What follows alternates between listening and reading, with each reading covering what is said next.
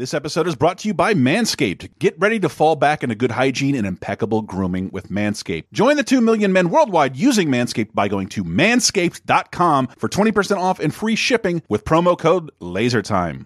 House Party holds a pajama jam, Donnie Darko is ignored, and the biggest entertainment property in history is solidified. This week on 30 2010.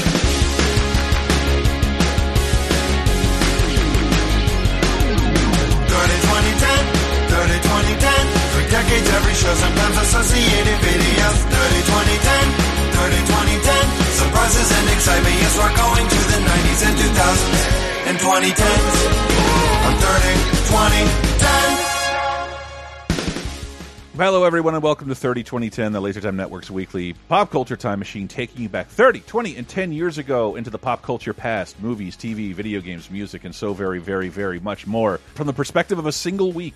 And that would be, that would be October 22nd to the 28th in 1991, 2001, and 2011.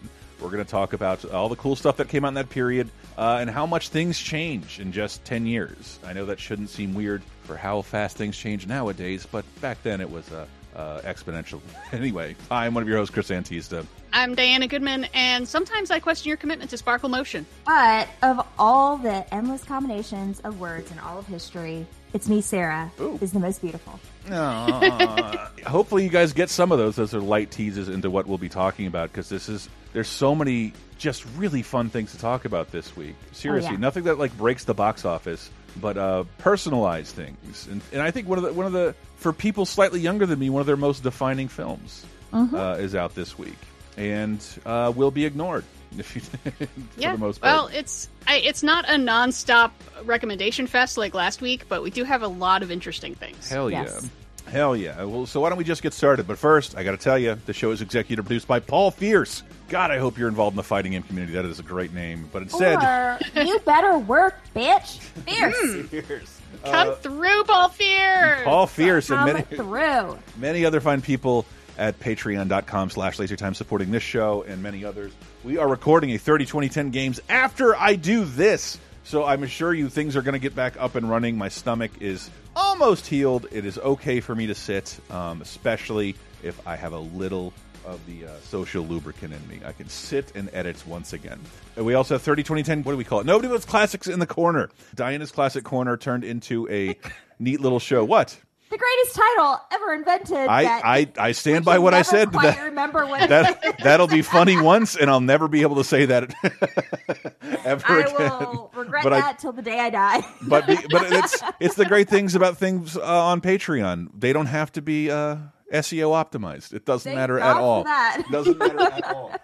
We don't even have to introduce ourselves before a show. It's great. So go check that out if you want to see us freewheeling, possibly a little drink, a little more drinkle than on this show, if you can believe it. But anyway, let's begin as we always do in 1991, October 22nd through the 28th. Halloween is almost upon us, um, and we have so many wonderful pieces of news to tell you about to remind you of what was going on this week in 1991, such as a woman is crushed to death with a giant umbrella as part of a Christo art installation. She gets swept up by the wind. Yeah, no, the the giant umbrella as part of this uh, art installation by Christo and Jeanne-Claude is these giant umbrellas on a hillside. First, they did it in Japan, then they did it in California. And uh, one of them gets grabbed by the wind, and they're large umbrellas, and they hit a woman, and she died. Death by art.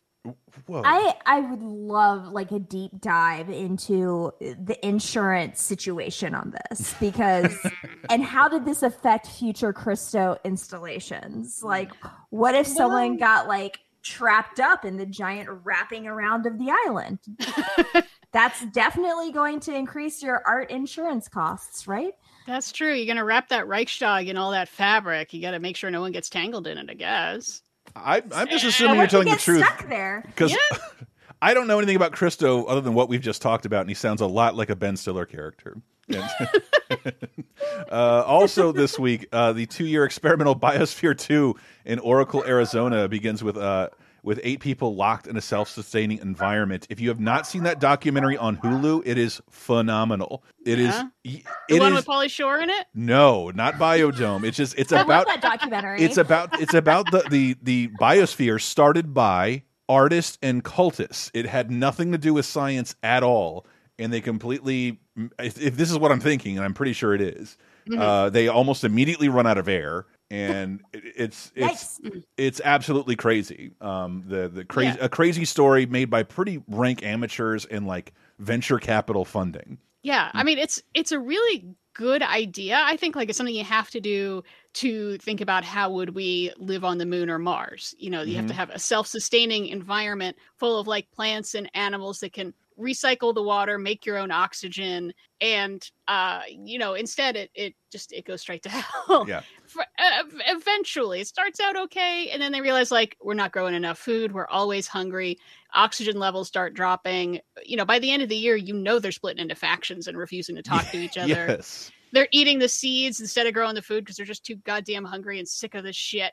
Yeah. Yeah, and, and uh, Yeah. again, I didn't even because I remember this being all over the news, and you just assume like, way to go, NASA. I'm like, this wasn't a government organization of any kind. It was a private, for-profit thing, and it was supposed to be a tourist attraction to come wave at the people locked in the biosphere. And Yep. I'm not kidding. Like, it's it's an insane story that I didn't I didn't begin to know. The, I didn't know the beginning of until this Hulu doc. So it's on Hulu. I forget what it's called. Uh, Yeah. very helpful. But I guess it's still out there and owned by University of Arizona now. yeah, Oh. I don't doubt So it. So it's like, oh, okay, because yeah, it was expensive. Like they have their own rainforest, so yeah, it's going to cost some money. That's, that's where all the frats do all their initiations. I dare you to run up and touch the biosphere. and uh, you pussy. A little slice of news that meant the world to me at the time. Ted Turner acquires the Hanna-Barbera library and rights for $320 million, which is kind of chump change, but like its its library wasn't as deep as something like Marvel or even Star Wars. And like it's just uh Ted Turner is acquiring libraries and content solely for cable. And we see this now only in terms of streaming channels, but Ted Turner was, you know, a, kind of ahead of his time. And Wow. that like yeah, I want to keep starting channels and I can't do that without stuff. And if the more stuff I own, the more libraries I have access to, I will because he didn't try and buy MGM. He tried to buy their library and he did. Mhm. Um, Yep. And this is literally why there's Cartoon Network. Yep. He's no longer with us, correct? No, he's No, still I around. believe he still is. I oh, he's don't. still can? I, ha- I I thought I heard he's not well because he doesn't Okay. really do anything publicly anymore, and he's somewhere around the age of eighty or ninety. And he's mainly known for just being an all-around businessman. Businessman, Like, but he, al- you know, but like a bleeding heart that demands Captain Planet be created and run on all of his channels. Yeah, yeah, And, but uh, like he was never, I don't know, in show in in show business. Like Well, sort of, yeah, yeah. Bought the Well, Braves. it's not like, not But like he he was an an act- actor. he wasn't on no. film. Oh no no no no! But he Oh, did okay. very much want to be a part of the entertainment business and acquired Hmm. companies and lockdown. Kind of create is, is one of the pioneers of cable. He really is. Twenty four hour news, syndication, sports. He he did all that before Mm-hmm. anybody else was. He's definitely someone I think that's ripe for a uh, a biopic or a Ooh, yeah. interesting I would- documentary at the very least. 'cause Documentary series. kind of a mystery, I think, to a lot of people, and I think so many people would be surprised how much he has had his hand in culture, in the culture that they consume, especially in the South. Yes. Oh, There- there- yes. especially in the Yeah. South. We will have a moment in a few seconds where we talk about one of his acquisitions paying off huge. Mm-hmm. Uh, in je- in this very segment, and it's it's going to permeate through a couple of things that we talk about. Tee hee. Yeah, Um, he's a real mystery man. I want yeah. to know more. It wouldn't- I, I think we we I've eaten with Sarah at Ted's his bison Oh, slinging many a time. bison and sl- also he landed Jane Fonda, one of the most gorgeous, amazing, like genius women of all time. So Mm-hmm. Yeah. It's got to be doing something right. yeah, they're, apparently they're still friends. There were all these reports you'd see them around my hometown because uh, they just love to stay out in the stay out in the rustic woods and then eventually come into a town, which I guess what you can call my hometown. Anyway, moving on to movies. 1991, October 22nd to the 28th. Oh, I should say that we have a big episode about Hanna Barbera of Laser Time coming at you. Been rough going, but uh, man, I love Han- talking about old Hanna Barbera stuff. It's interesting. I, I assure you, movies 1991, October 22nd to the 28th. Johnny Stecchino, aka Johnny Toothpick, with Roberto Benigni, who has been working long before we ever noticed him. Oh yeah. I was like looking. Is is this his first movie? Oh, not even close. No, it's, not it's even as after a Down by writer Law. director. Uh, he made a whole bunch of movies before that, you know, in Italy. But uh, Johnny Stecchino, aka Johnny Toothpick, is the first Roberto Benigni movie I saw in like maybe 1993, Mm. back when Bravo just ran artsy shit. And I was like, this man is a fucking genius. And then they turn around and put him in Son of Pink Panther, and I was like, I am disappointed in everyone now. Right, I forgot he was supposed to replace uh, Peter Sellers. Yeah, which is, I mean, not a bad call, but uh, that movie still sucks. But this movie is so goddamn funny. Oh my god, this movie Wow. is really funny. It's a very simple, dumb story of this guy who's like drives the short bus for the special needs kids, and it's just like a fun guy, but he looks exactly like this mob boss. So they're going to like have the mob take out a hit on the bus driver, and then the mob boss. Who's also played by Roberto Benigni, you know, can go into hiding and you know the mob boss's wife played by nicoletta Brash- braschi uh benigni's usual co-star and wife you know she's she's the mob boss's wife and she sets this guy up to you know get whacked by the mob and he's constantly not getting whacked and then she starts falling for him and it is just lots of really good slapstick and incredibly silly Wow. and it's one of those things where i just like happen to see it on tv and i'm like what the hell is this Hmm. son of a bitch why have i never heard of this Yeah, It's I- on yeah. YouTube, right?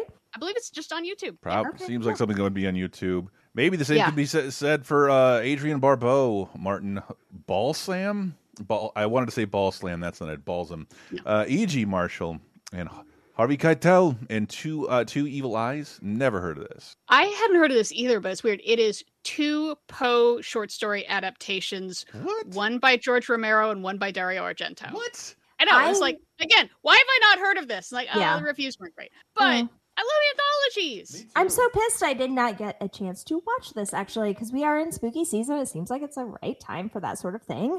Yeah, And I believe it's on Tubi or Vudu or something like that. when Yeah, I was it's doing my a free one. research. Yeah. One of those great Yeah. streaming services with no search function. Thanks, Tubi. uh, uh, so much of this stuff is on Tubi this week. Damn it. Yep.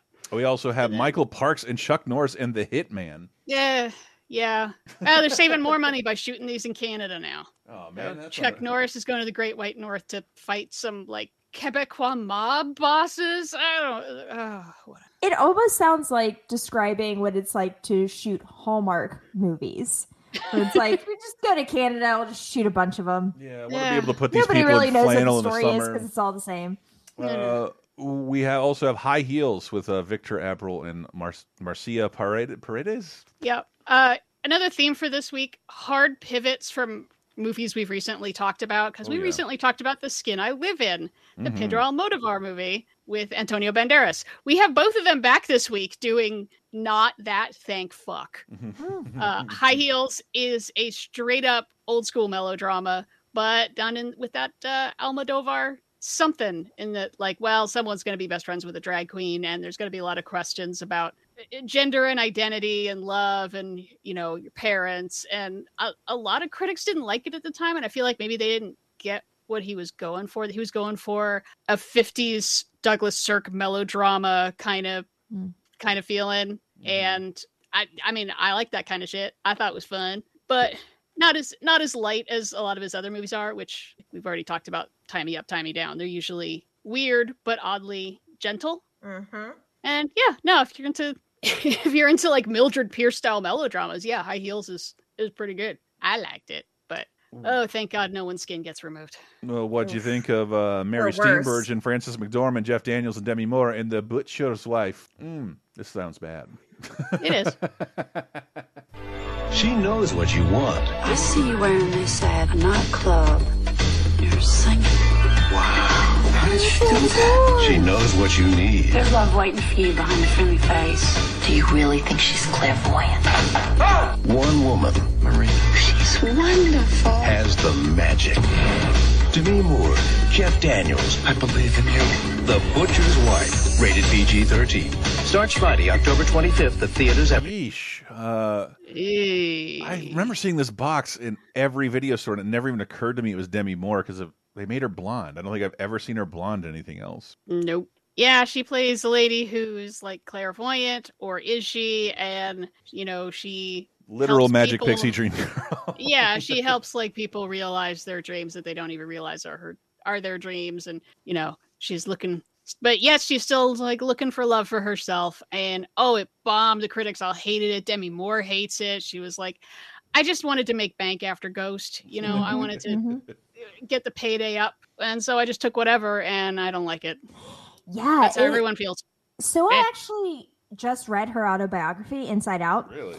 which I think is like a really int- it, it's not as good as the Jessica Simpson's auto, uh, Simpson autobiography that I raved about a little while ago, but it's still pretty good. And she really does go in hard on all of her 80s and early 90s film roles. And if you're interested in that sort of behind the scenes stuff uh, from her perspective, I, it, and she goes into talking about the butcher's wife and how she felt about it and how she felt about filming it and everything and why she took the role. Like, I would absolutely recommend reading or listening to her autobiography and maybe just skipping to the parts about her actual film roles and then skip to the parts where she talks shit on Ashton Kutcher because that's really fun too.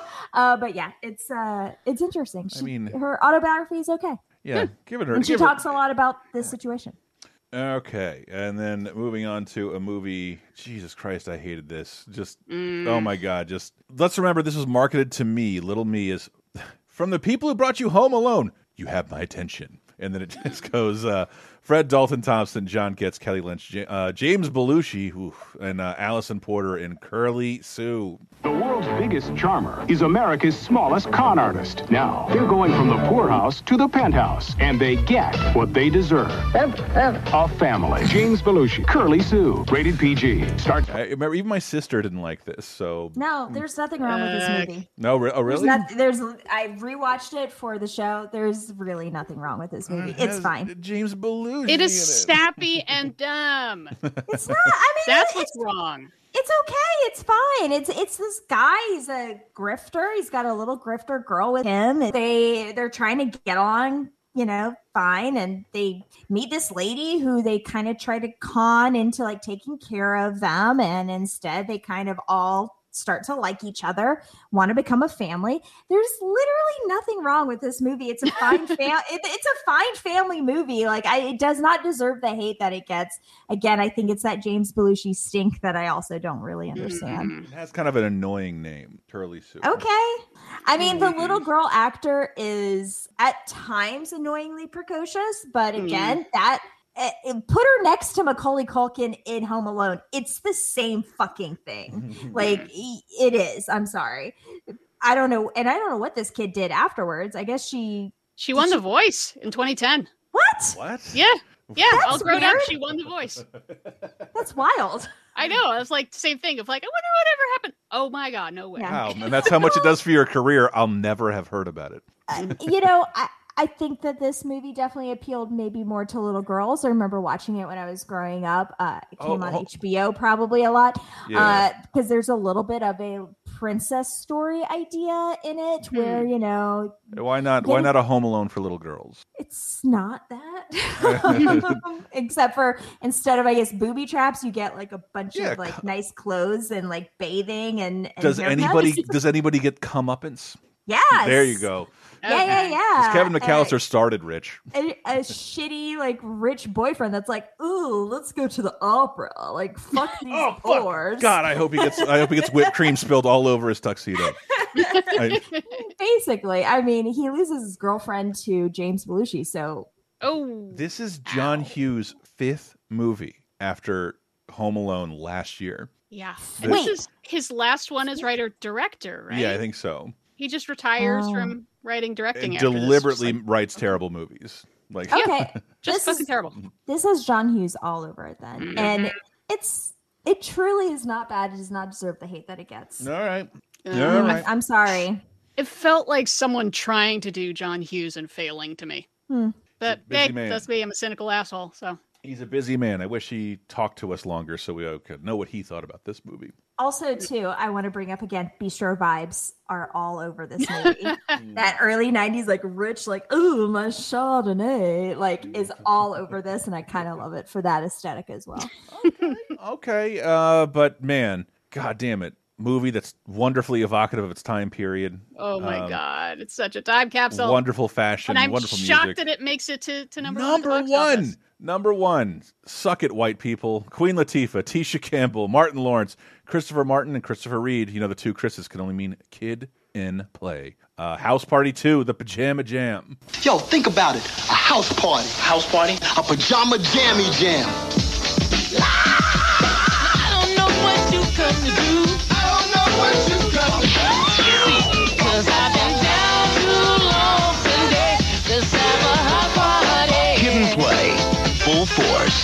Tisha Campbell, Iman, Queen Latifah, and Martin Lawrence.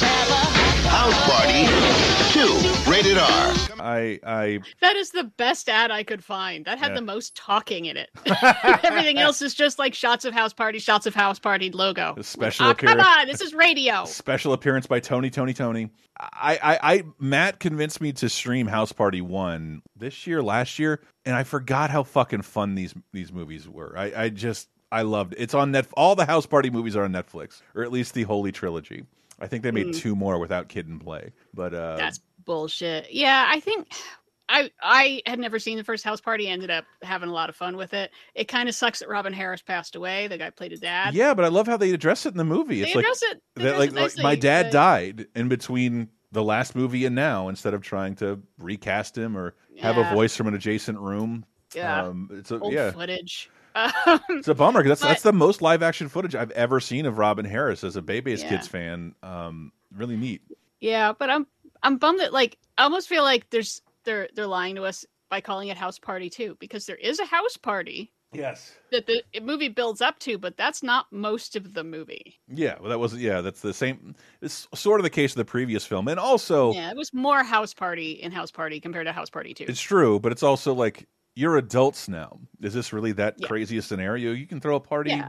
Yeah, Tuesday you're morning college. if you want. Go, go ahead. The whole point is they're in college and like you know they get scammed out of money and now they can't pay tuition and then yeah they decide to have the pajama jammy jam to raise money and, uh, you know stuff like that. So yeah, it's fun. I forgot about Yeah, it- when you God feel like the 90s don't have 80s movies like the 80s had this is one of those wonderful evocative of its time period like wearing its heart on its sleeve highest fashion you could possibly think of for 1991 uh, all the most experimental music you can think of. It's all in this movie. I, like i thought i'd i didn't get to watch all of it but like i just fell into it one night. Um i didn't i'm glad they're all on netflix so you can check them out there. All the house parties super wonderful Yeah, um it was fun. Man, TV of 1991, October 22nd to the 28th. Dude, Mystery Science Theater 3000, Viking Women versus the Sea Serpent, with the short, The Home Economics Story.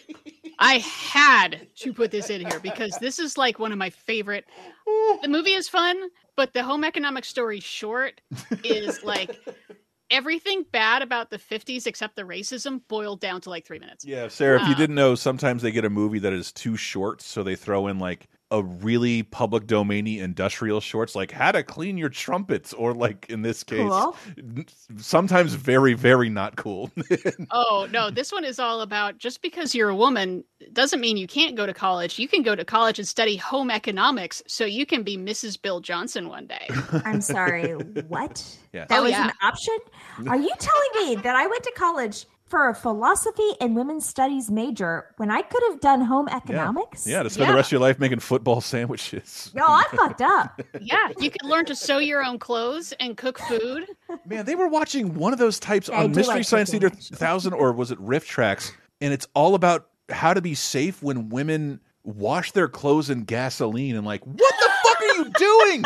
When was was this like one year where this was a Gwyneth Paltrow goop trend that you're washing clothes in raw gasoline? Oh my god. No, Sorry. the home economics story. I love it so much. I I feel like it shaped my attitudes towards college. Those 4 years will be a lot of fun, you know, as they learn home economics. And I think it's uh Tom Servo just says kegs will be tapped, men will be used. Ooh. I, I, I I, thought about that at least weekly. For all 5 of my college years, god damn it. I, I remember I was in, in some feminist course and I'm reading about this, you know, this scholarly but angry look at one of these 1950s like washing machine ads, this popular washing machine ad. And like, I know what this person is talking about. Wait a minute. The, all these es- person's essays are in Mystery Science Theater 3000 shorts. I've seen them make fun of. Oh, fuck yeah, this is great. I can talk to the teacher about this. I, I ma'am, I have all these if we'd like to screen them in class. Um, uh, and then, yeah, like uh, I was just talking about Ted Turner becoming a cable phenomenon. Without satellite dish packages, you were stuck watching usually whatever baseball game your local channel would run, and that was usually Yeah. your home team. If they sold enough tickets. It- yeah, if they sold enough tickets, and it was That's you could a never. whole complicated thing about like, oh yeah, your team is so unpopular, we won't show them on TV, mm-hmm. and therefore they won't become more. or you listen to them on the radio. And, and growing up in Tallahassee, Florida, the closest pro team with no Florida team yet was the Atlanta Braves. We would always mm-hmm. root for the Atlanta Braves. And because of Ted Turner launching TBS and playing every fucking Braves game, the Braves slowly became not only good, but like kind of America's team. You could watch watch them every night during the baseball season. And I remember this period because it was a phenomenon that took over schools. Everybody's talking about the Braves. Everybody Yeah. can name a Brave at this point. You like David Justice or Sid Bream, and you got to watch them begin this streak of beating the Minnesota Twins. Yep. Uh, or They it- lost this time. Or they- they lost, but okay, but like they yeah, this is the- Twins got them this time, but the- yeah, the Braves go to the World Series like every couple of years. Yes, This- the next this cou- whole the time. next like decade, the Braves are in almost every World Series and they win. And I think what's really funny because on SNL the next night, I thought this was there's a really good Hall- Christian Slater hosts an SNL Hall- uh, Halloween episode two years later to the day, and I love that episode. Chris Farley in a pumpkin costume, hilarious. But I, I was like, oh, that's not what happens. This is two years earlier because Smashing Pumpkins is not the musical guest. Bonnie Raitt is. But what's really funny about this is the monologue is online. You can watch it. And Christian said, I'd like to dispel a myth that I'm not doing a Jack Nicholson impression. Roll that clip. And a clip doesn't roll. And he wonders what's going on. And he wanders in the control room. And the entire control room is, and Sarah will love this, is dressed in Braves suits throwing tomahawk chops. And a shot. the tomahawk chop is something the Braves even more widely appropriated from our hometown, Florida State University, the, the FSU Seminoles. Yeah, That- the the chop and the yeah. The, so it's it's something Sarah and I grew up seeing chant. because of the nature of what football was in our local territory, and now it's nationwide. Lorne Michaels is doing it. In fact, Mm-hmm. in this sketch, they he tries to talk to Lorne about they won't play my Jack Nicholson clip. Lorne, he has he's wearing a full headdress and holding a Braves tomahawk because everybody in the country is swept up in Braves fever. This team that hasn't really gone that far, but now you can watch every game. Uh, I haven't even gone into the wrestling angle of Ted Turner's uh, kingdom, so be thankful for that. but it's it would make household names out of Southern wrestlers too, and uh, and wrestlers you can name now. But they and they were wrestling in like two state territories. That's what cable could do for you. And uh, cable was also did that for the Braves for a brief period of time. They were America's team. And the whole and the whole country was rooting for them. And this SNL monologue is proof of that. On the 28th, we also have Frankenstein the college year. this is what happens when I go day by day and look at the like the TV guide, what was happening this day, and I find sometimes I find a gem. And today that- I did. This has today Fox written all over it. William Ragsdale, Christopher Daniel Barnes, and Vincent Hammond. And thank God we have a promo. Frankenstein the college years. This Halloween, when a couple of med students decide to make a new friend, Prepare to make history! the operation is a monstrous success. Frankenstein! Now, Frank's going back to school, Hi, Frank. And he's the biggest man on campus. I want to date Conan. The original party animal's back. In a What? He kicked Oh, a field goal. Oh, oh. The makeup is so bad. Like it's Oh, literally just a very tall man in like white makeup with like a bald cap on. Like it's so bad. And I'm, I'm guessing his Wow. name is just straight Frankenstein, not one of the kids who brought him to life. Uh, they probably didn't see the original. Oh, Oh. boy. My God. You know, you find a gem like that, I Mm-hmm. you gotta share it. You know. Holy Lord. Um, and speaking of Halloweeny vibes, uh, we'll go way more in depth into the video game releases for the uh, Patreon video game show with the Video Game Apocalypse Boys. Every Friday you can hear their show. I'm on it usually. But the whole month of Japan, their charts are dominated by Super Ghouls and Ghosts, a wonderful, wonderful uh, sequel to Ghosts and Goblins. Fantastic, but really hard game. A mildly less hard game, but still very hard game, is out in Japan, but it'll be um, out in America next month. I just love Japanese being getting Halloweeny vibes because I think they're either new to the holiday or they're not even celebrating yet. It's just a coincidence. But Japanese, the Japanese now do A plus Halloween stuff. I love it. Um, music, 1991. October 22nd through the 28th. Emotions by Mariah Carey is still number one, but there's some also some new releases. Whew, uh, new era music coming in with Matthew Sweet, Girlfriend. That's that's his album. That's out. Yeah, uh, Human by Death. Excuse me, Human by Death, the band. Mm-hmm. Uh, I wish my brother George was here. The debut of Del the Funky Homosapien in I know. 1991. I knew you would love every word of that sentence. Yeah, 1991. Uh, Wow, I thought it was. Yeah. I thought he emerged way later. Pennywise's self-titled debut, 91. Holy Whoa. crap! Uh, and a Wolf in Sheep's Clothing by Black Sheep, uh, band I was exposed to on In Living Color. Let's close out this segment with "Girlfriend" by Matthew Sweet. Dude, this is a jam. Yeah, And I some of the first anime I ever saw is in this video. really. Yeah, there's a whole bunch of anime in the video, and I was like, that looks weird. What is that? Yeah. Ah. I hate it. They have bubblegum in their mouths. What? Okay, but we'll close out with that. Uh, we come back. We get to talk about one of the. Um, I don't know. I think one of the coolest movies of 2001. Stay right there. love somebody. Looking for someone to love. Cause you need to be back in the arms of a good friend. And I need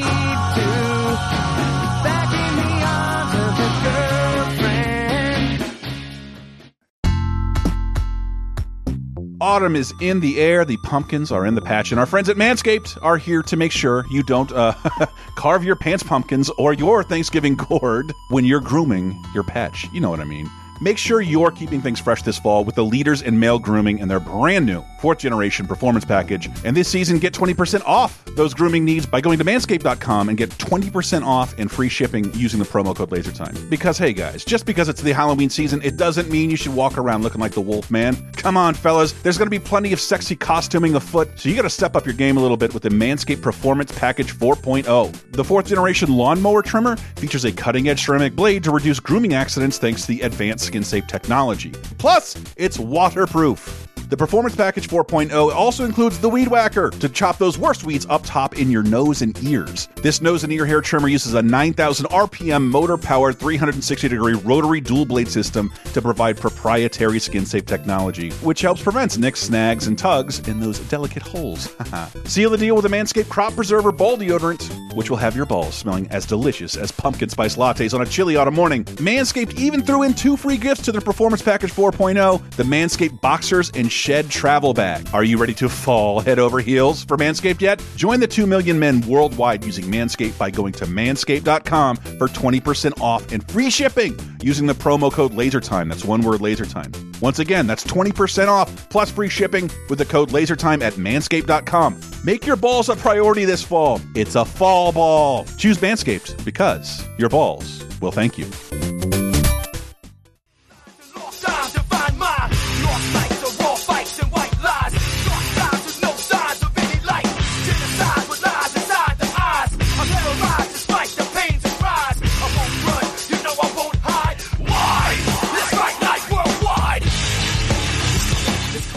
Don't be confused. That is Vanilla Ice, and you are still sane. And it is 2001, October 22nd to the 28th. We're coming in with Nothing is Real by Vanilla Ice off of Bipolar. Um, yeah, That's great, rough stuff. great, Yep. great name. Yeah, 10 years and one week after the release of Cool as Ice. And we've got new metal, everyone. Yeah, new new metal with a wonderfully. I don't know if it's an insensitive name because I saw someone with a, li- a vanity license plate that said this the other day. I took a picture and showed everybody. Just a great thing to put on a license plate. Bipolar. Bipolar? Yeah, yeah.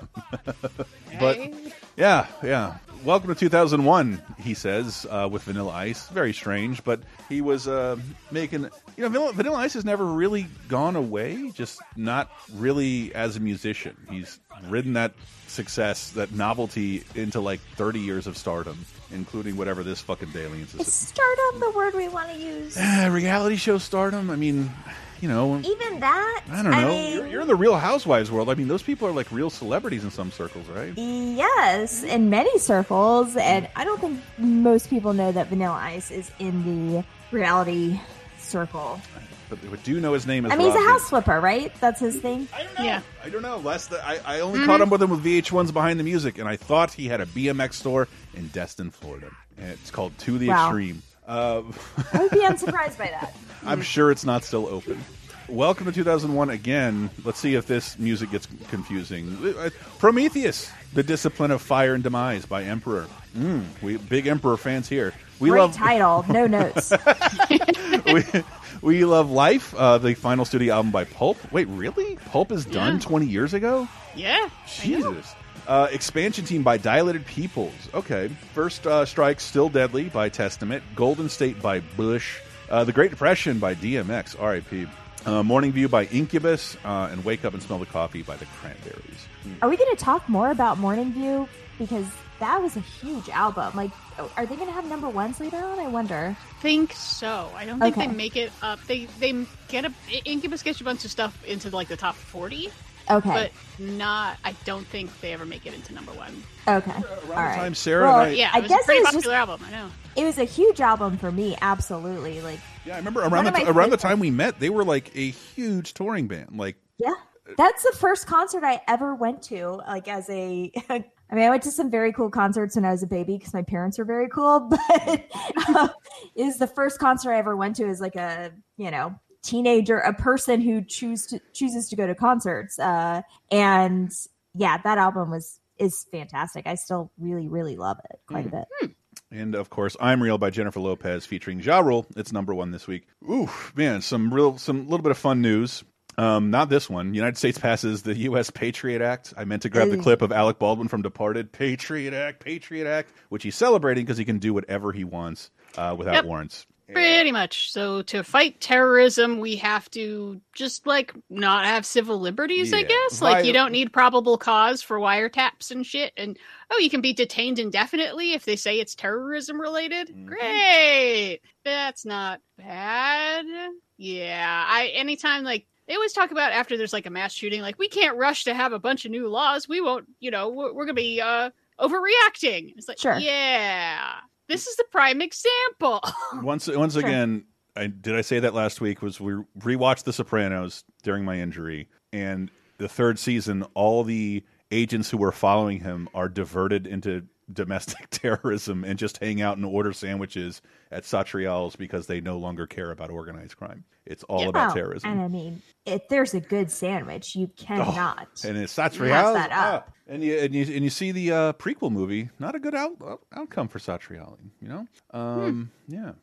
Well, spoiler alert. Thanks. No, no, they they mention it in the show, but you get to actually see Satrial himself in the prequel. Oh, okay. Um, in uh, Many Saints of Newark. Sorry, I'll be on the uh, Talking Terrific television soon, talking more about Sopranos. Um, Andre Agassi and Steffi Graf marry this week and are still together. Yeah, happy anniversary, you tennis peoples. Man, I have I have a, a hilarious poster from actually it's 10 years before when he still had hair and uh it just says like ace of love and he's po his abs are out and his hair is long and he's got a tennis Wait. racket over yeah what Does he have the jean cutoff? yes he's like Okay. standing in front of a corvette it's, I'm gonna need you to locate that poster for me. it's like And did you ever see that andy samberg hilarious hour special seven days in Yes! hell it is full of that Yep. it is it's awesome and perhaps weirdly the biggest thing in music during dur- Yep. during the heyday easiest time to pirate shit something Y'all. comes out that say i would say buys the music industry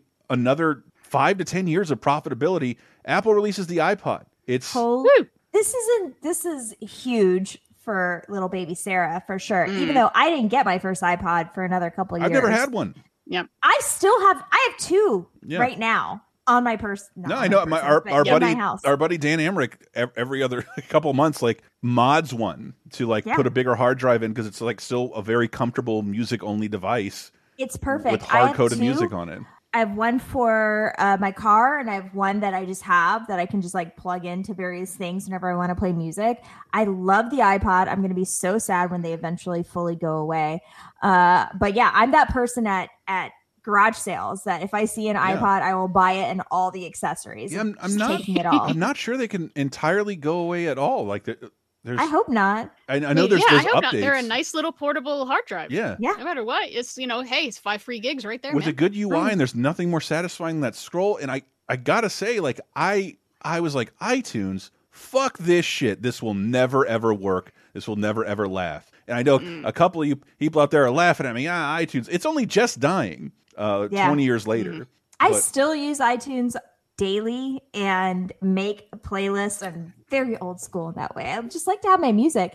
But I do have a funny story. So, like a couple days ago, I was at Whole Foods and I was about to get out of my car because I have an iPod Nano that I use to listen to music in my car uh, using an aux port. My car is very old, y'all. It's fine. um, and so I was about to get out of my car, and these girls who hang out in these young girls hang out in the uh, Whole Foods parking lot and ask people to give them money or buy them food. And you know, I've I've given the you know whatever. What? I've I've helped them out in times before, and so they came they came by and they were like, hey, like. Can you help us? Can you give us some money or some food? And I was like, sorry, I don't have any cash right now. And I was in the process of turning off my like iPod Nano and like putting it in my purse. And the girl was like, What is that? Oh, it's like this is an iPod. And she's like, I don't I don't know what that is. Is that like a tiny iPhone? And I was like, Yes. I don't even know where to start. Yeah. like, I don't even know where to begin with this. I was like, it's like that, but it only plays music. And I, I was so discombobulated at that point. I was like, girls, I gotta go. I'm just gonna put this in my purse and go. I'm so sorry. I can't even explain what this is. Right. I mean, because like I think a little over ten years ago, the only iPod they would know of is the it's just an iPhone without a data plan. Yeah. That's what the iPod was eventually. Well, yeah, yeah, yeah. yeah. I mean, there's the iPod Touch, Right. Yeah, which looked like an iPhone basically, mm-hmm. but yeah. I think they stopped selling again the satisfying clicky wheel. That's that's never not Oh, going to I be missed fun. the click wheel. Never Yep, not going to I, be fun. I got a clicky wheel one because Ooh. yeah, because I wait to well, I waited for the iPod two to come out, so all of the iPod ones were like half price, and I snatched one up, and I loved it. Organized all my stuff. I still have, you know, my i my iTunes uh, on my computer still has a lot of stuff that's mislabeled, probably because it came off of Napster 20 years ago. Mhm. It is not Uh, Weird Al. yeah. Let it go. Yeah. Well, no, it's just like, and I like, I like having the full information where it's like, oh, this song is by such and such. And sometimes I like take the time. Well, for a while, I took the time to like, what album is that? Let's organize these. Me too. I would do the same thing. Yeah. And And, then then I would- obviously, I don't give a shit. Download the album artwork too to make Mhm. sure that everything matched. Oh, yeah. God, and do I have so my much. tracks in order? I like Yep. if I have a full album, I want to hear it as it was intended to. Mm. Yes, yes. Yep. Mm-hmm. Oh. Yep. I'm a big dork. Yeah. YouTube. Me too. YouTube. Anyway, Yep. uh, movies of 2001, October 22nd through the 28th. Oh, we got so many. On- Okay. On, the line? Right. Let's blow through these. I Um, remember this. On the Line, starring Lance Bass and Joey Fatone, uh, is a Amelie esque romantic comedy that Yeah. got terrible, terrible reviews. Like Lance Bass sees this girl like on the subway, and they have a great conversation. You can't find her again, so he starts putting up posters and stuff trying to find her. And um, apparently, it has nothing to offer anyone except for NSYNC fans. Yes, Period. It has both of them in it, and it is what Lance Bass is not out yet. Not that he can't play a straighty, No. but no, uh, he's not out yet. yeah, but it's interesting to see him cast as the romantic lead, Yeah. basically playing himself, his character from NSYNC. Yeah, and and I'll give him credit. Joey Fatone is like born to play the wacky best friend. Yes. So Oh, yeah. yes. that's perfect for him. All right, moving on. Uh, my first Mister with Al- Albert Brooks, Wow. Leelee Sobieski, John Goodman, bunch of other people. This is alt universe, uh, like Earth to Ghost World. yes. I was going to say it's the same thing. Yes. I- Oh my god, it is so true. Yeah, Leelee Sobieski is this like punk goth kid who gets a job working at a store for Albert Brooks, and then they like become like good friends and start supporting each other and stuff. Mhm. It's it's, It's- pretty dang great. Good, and I it's- didn't realize dir- directed by Christine Lahti.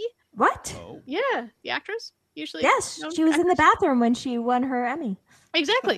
Yeah, and she's she's a secret Oscar winner because she won a, a short live action Oscar once. Oh, awesome. What? Yeah, Halfway she- to an EGOT. yeah, she's halfway to an EGOT. No one even knows. Yeah, my first Mister is pretty good, Yeah, as I good. recall. Uh, Daddy and Them, which I never got around to, and now I feel bad because it actually has got uh, real good reviews. Uh, Billy Bob Thornton, Laura Dern, Diane Ladd, her mom, Andy Griffith, last performance from Jim Wow. Varney. Wow, what? Yeah, Now I so see it's it. the posthumous performance by Jim Varney. Uh, written and directed, I think, by Billy Bob, and it's about this like wacky Arkansas uh, family full of rednecks who like try to get together to help Jim Varney because he's going to go to prison. And uh, I've heard the first half is really good, and then it starts to fall apart.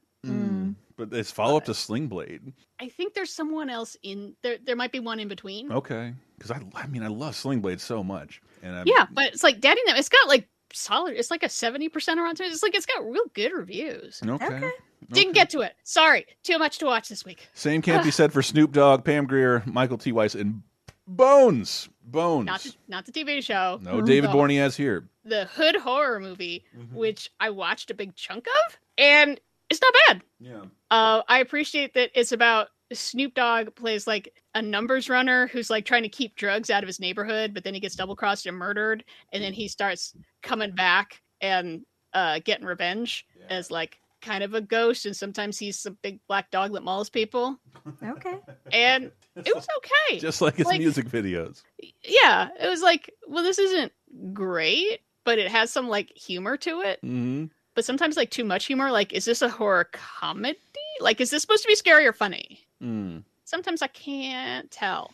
But Well, yeah, didn't get around to finishing it. I'm sorry.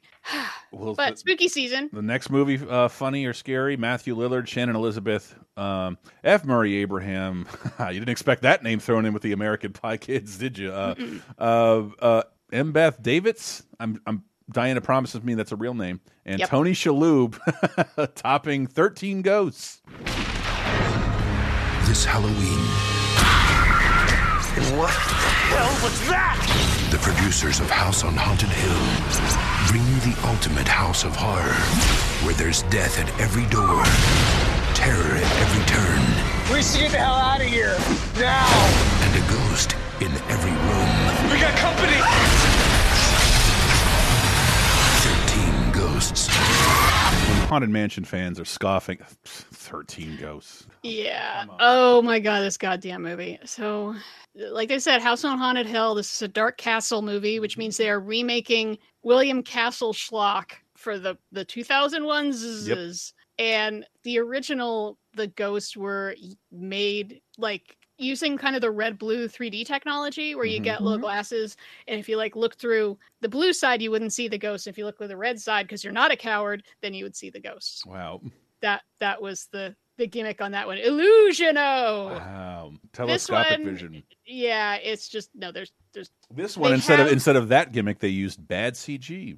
they use bad CG and they do have glasses in the movie where now you can see the ghosts. The characters can see the ghosts. Uh huh. Yeah. So I appreciate them carrying that over. I guess it's it's not very good because it really is just a haunted house movie. They go to a haunted house and but inside the house are these rooms that are like mechanical Mhm. and like the doors will open and each one has like a ghost in it and the ghosts start coming out as like you open this door or you close this door and then that one over there opens now that spooky ghost is here and the ghosts have like kind of interesting designs and i mean it's like yeah it's not good but it's like oddly watchable Yeah, I watched a little bit of this in preparation because I had not seen it, and I found it pretty compelling. Not good, but not like uh, fun, silly, like just like a fun, kind of Yeah. silly, spooky, perfect for a spooky season situation. Maybe throw it on the back, throw it on in the background, like during your Halloween party or I mean, something like I was that. Like f- friend that this lots of- weekend. That's the greatest part of the season. Is like for me getting high and watching imperfect movies. Yeah i love it. yeah I I didn't hate it, and I thought that it was it could have some really you know fun. Uh, I mean Matthew Lillard, like you can't really take him seriously almost Stop it. ever, anyways. So I kind of enjoyed what I saw. I wanted to watch more. I just didn't Yeah. get a chance to.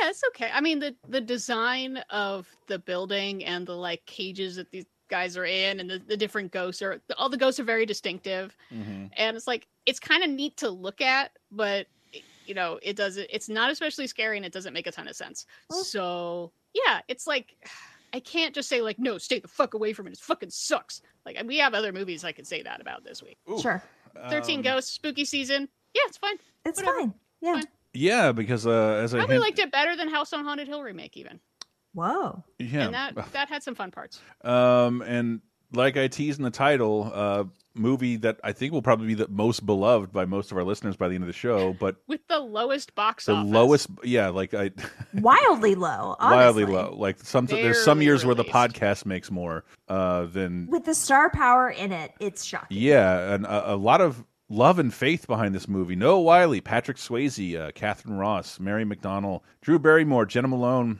Jake Gyllenhaal, and the other Gyllenhaal, Donnie Darko.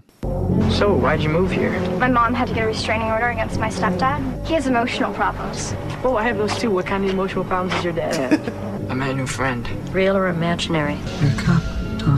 Imagine. I'm going to tell you a little story today about a young man whose life was completely destroyed by these instruments of fear. Iron stuff. Donnie is experiencing what is commonly called a daylight hallucination.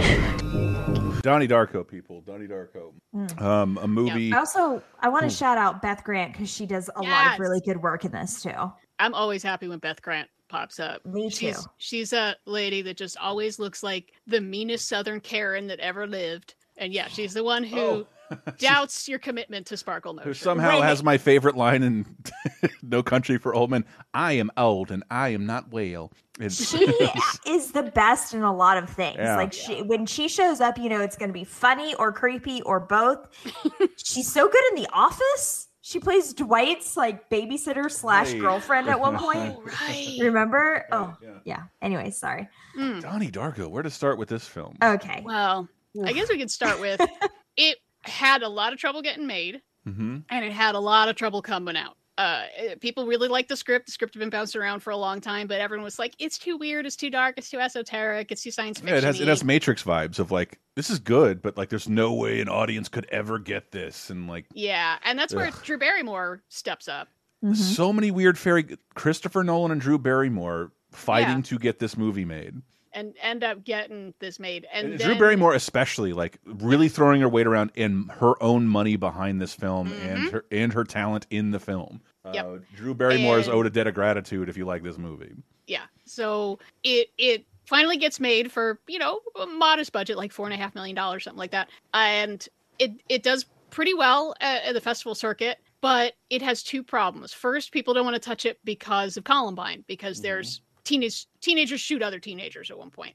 and then fucking 9-11 happens Uh-huh. and it, a plane crash is a major part of this movie and they it, it almost like didn't come out at all and finally it comes out to very limited run Like 50 theaters around the country. and makes i don't know like a couple hundred Half a grand million? It's a hundred no, a Yeah. hundred thousand dollars. That's how much Yeah. the movie makes and, at the box and that's office. it and that's why this is a true cult classic because it only found its audience on dvd and, it was so much by word of mouth people And- saw and- it and the- people the UK. told their friends about it people in on the festival circuit told people so the, in the UK it was a relatively big success. Hmm. And then I was reading there were other uh, it, it got shown it got hit it hit the midnight circuit and Hmm. in one place ran for like two straight years at midnight. and and every time I watch this I have because I, don't know I was a little older and I was in college and it's just like I wish I saw this when I was younger this would be my favorite movie I've ever seen but I was think I was too old to get fully on board with the Donnie Darko. But I still love. I still think So, it's yeah. great. Mm-hmm. I am right there with you. So when I was in college in 2003, 2004, I was around all the time film school kids that I was mm-hmm. dating a guy that was aspirational for film school. It, it was our whole culture and they were so into Donnie Darko and the contrarian in me and the um th- when I watched it at that time, I was like, guys, I don't think this is as deep as you think it is. And I don't think you guys are as deep as you think you are. And it really left a very bad taste in my mouth for this movie and the people who really, really love it. But I but I, I I felt the same way, and I'm watching it Yes. now. And Me too. So I've revisited it. Yeah. And I- I've come around on it. Yeah, it's just honestly. I was talking to Like, someone about it, but like Yes, I am older than the characters in the movie, so like I'm not trying to roll my eyes and like I know so much more than these characters, but like all those issues would have been so important to me as a freshman in high school. This movie would have spoke to me so deeply because though everything about Jake Gyllenhaal's character, that's what's important to me.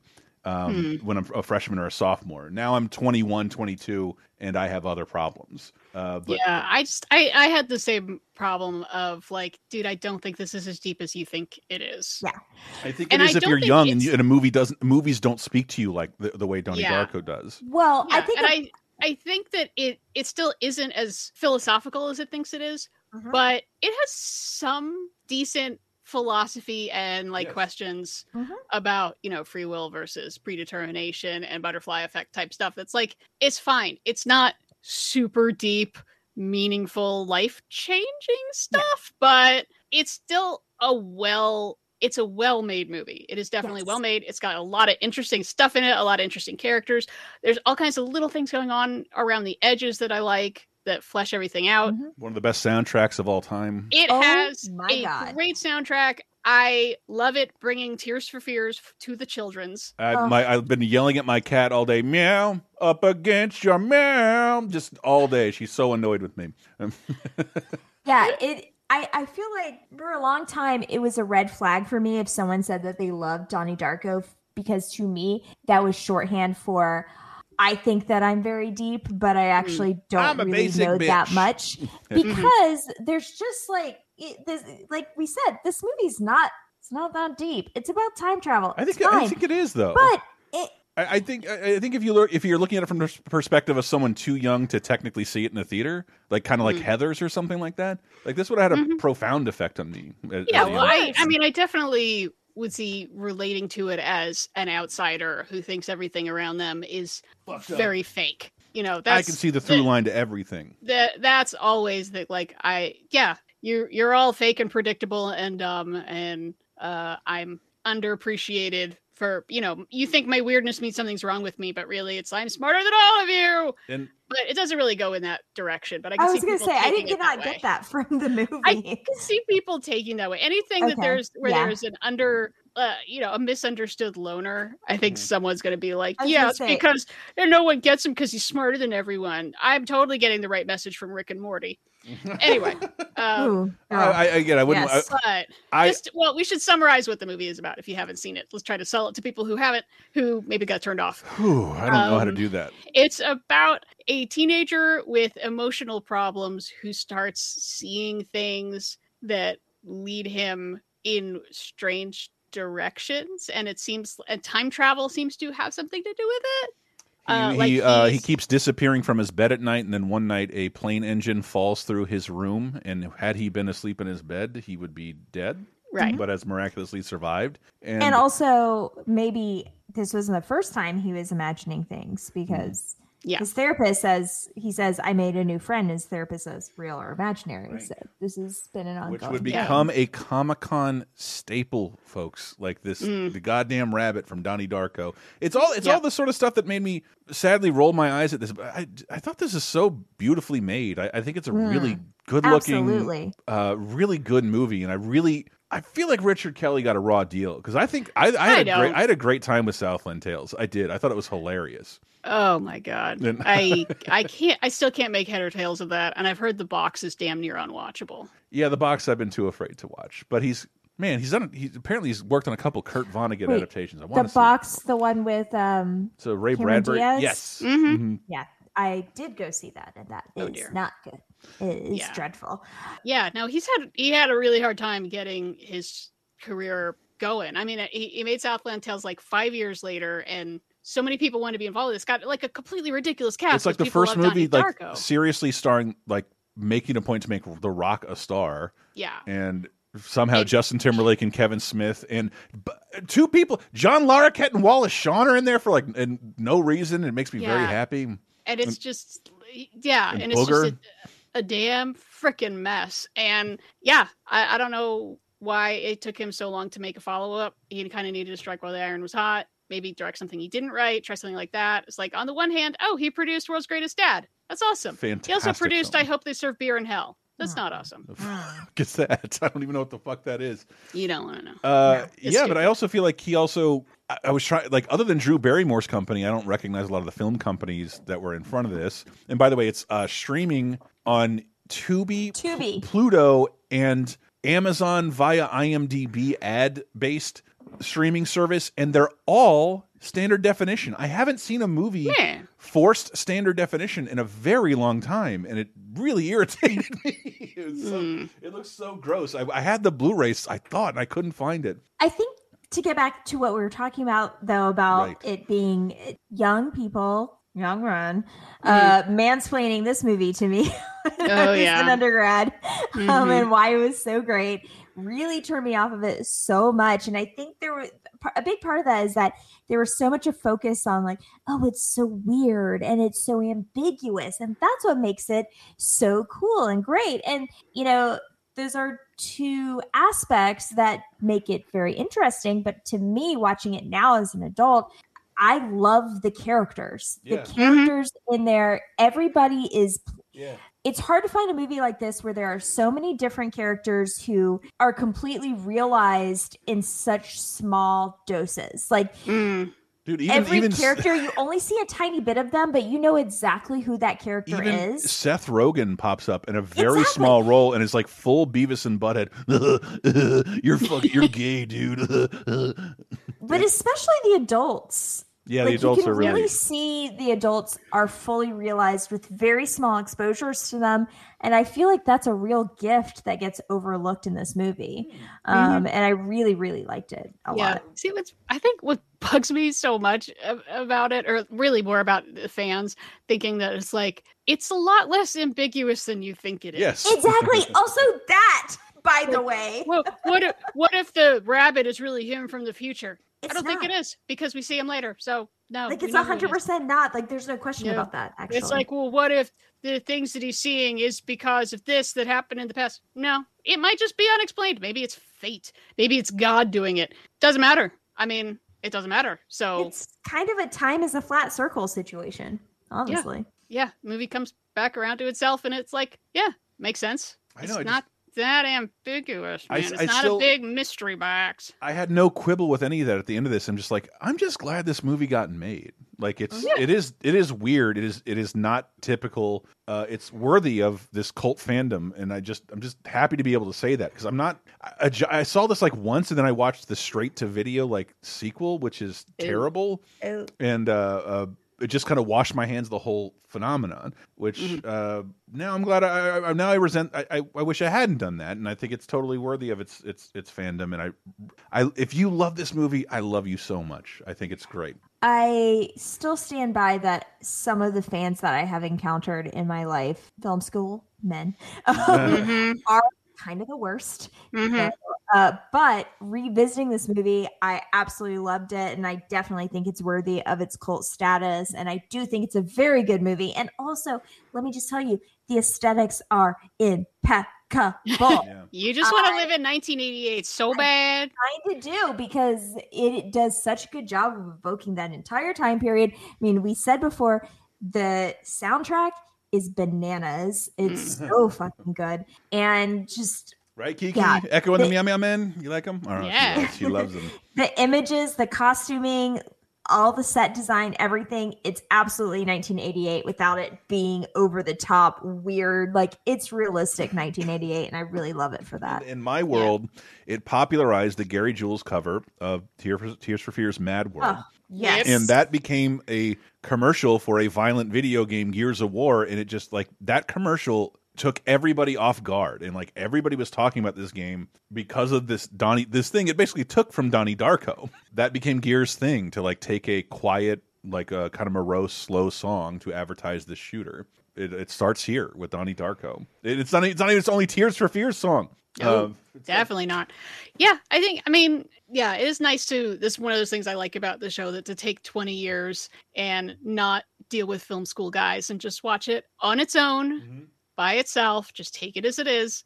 Be like, yeah, this is a solid little sci-fi movie. It was Mhm. interesting. Mhm. It's good for spooky season too. Takes place at Halloween. And, and, and, and Sarah, I, Like I, I know I'm not, not necessarily to Sarah, but like in mild defense of those boring basic fellas, you know, like remember all the stuff that's like geared towards people that age that came out in the what, what was it Summer Catch? I believe a movie you described as wretched. Like Yep. it- that's starring the people the same age, made for the same demographic. They're allowed to have their minds blown. It's it's understandable why their minds would be blown by mm-hmm. this. Of um, course, I get it, but you know, Yeah, it's well, the- I mean, my my film school dicks that I had to deal with actually in film school, it was all Pulp Fiction, all Tarantino, and Mm. and just like with Donnie Darko, I have to say, like, if you uh, love a thing and it speaks to you like nothing else does, dig into its influences. That is not the be all end all. Ooh, amen. There you go. That's it.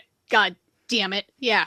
If you liked Pulp Fiction, but you've never seen a Scorsese film that's like Mean Streets or something. That's what I love about Get your head out of your Richard ass. Kelly. He seems to love Kurt Vonnegut and Ray Bradbury, and so do I. Oh yeah. And uh, I, I really wish he got to adapt more things like that that aren't the box. and Yeah, I guess he was trying to do Cat's Cradle for a long time, but I fucking that, love Cat's Cradle. That would probably need to be a miniseries. I read that book in a single sitting. I fucking Nice. love that book. Yeah. Um, and I want to see Ice Nine mentioned in a movie that doesn't have Colin Farrell in it. I don't even remember what that movie was, but there's a ton of Ice Nine references. All right, so yes, Donnie Darko recommend. Recommend. recommend. Do we Um, even have to talk about this next movie? Because I really Mm. fucking don't want to. I I mean, it's part of our job to say uh, ten years ago, Kevin Spacey could bring your movie to number one at the box office just by doing pretty much anything, which he's kind of doing here. It is. I think this is a fundamentally silly movie, and it's also derivative of another movie starring one of the people in this movie.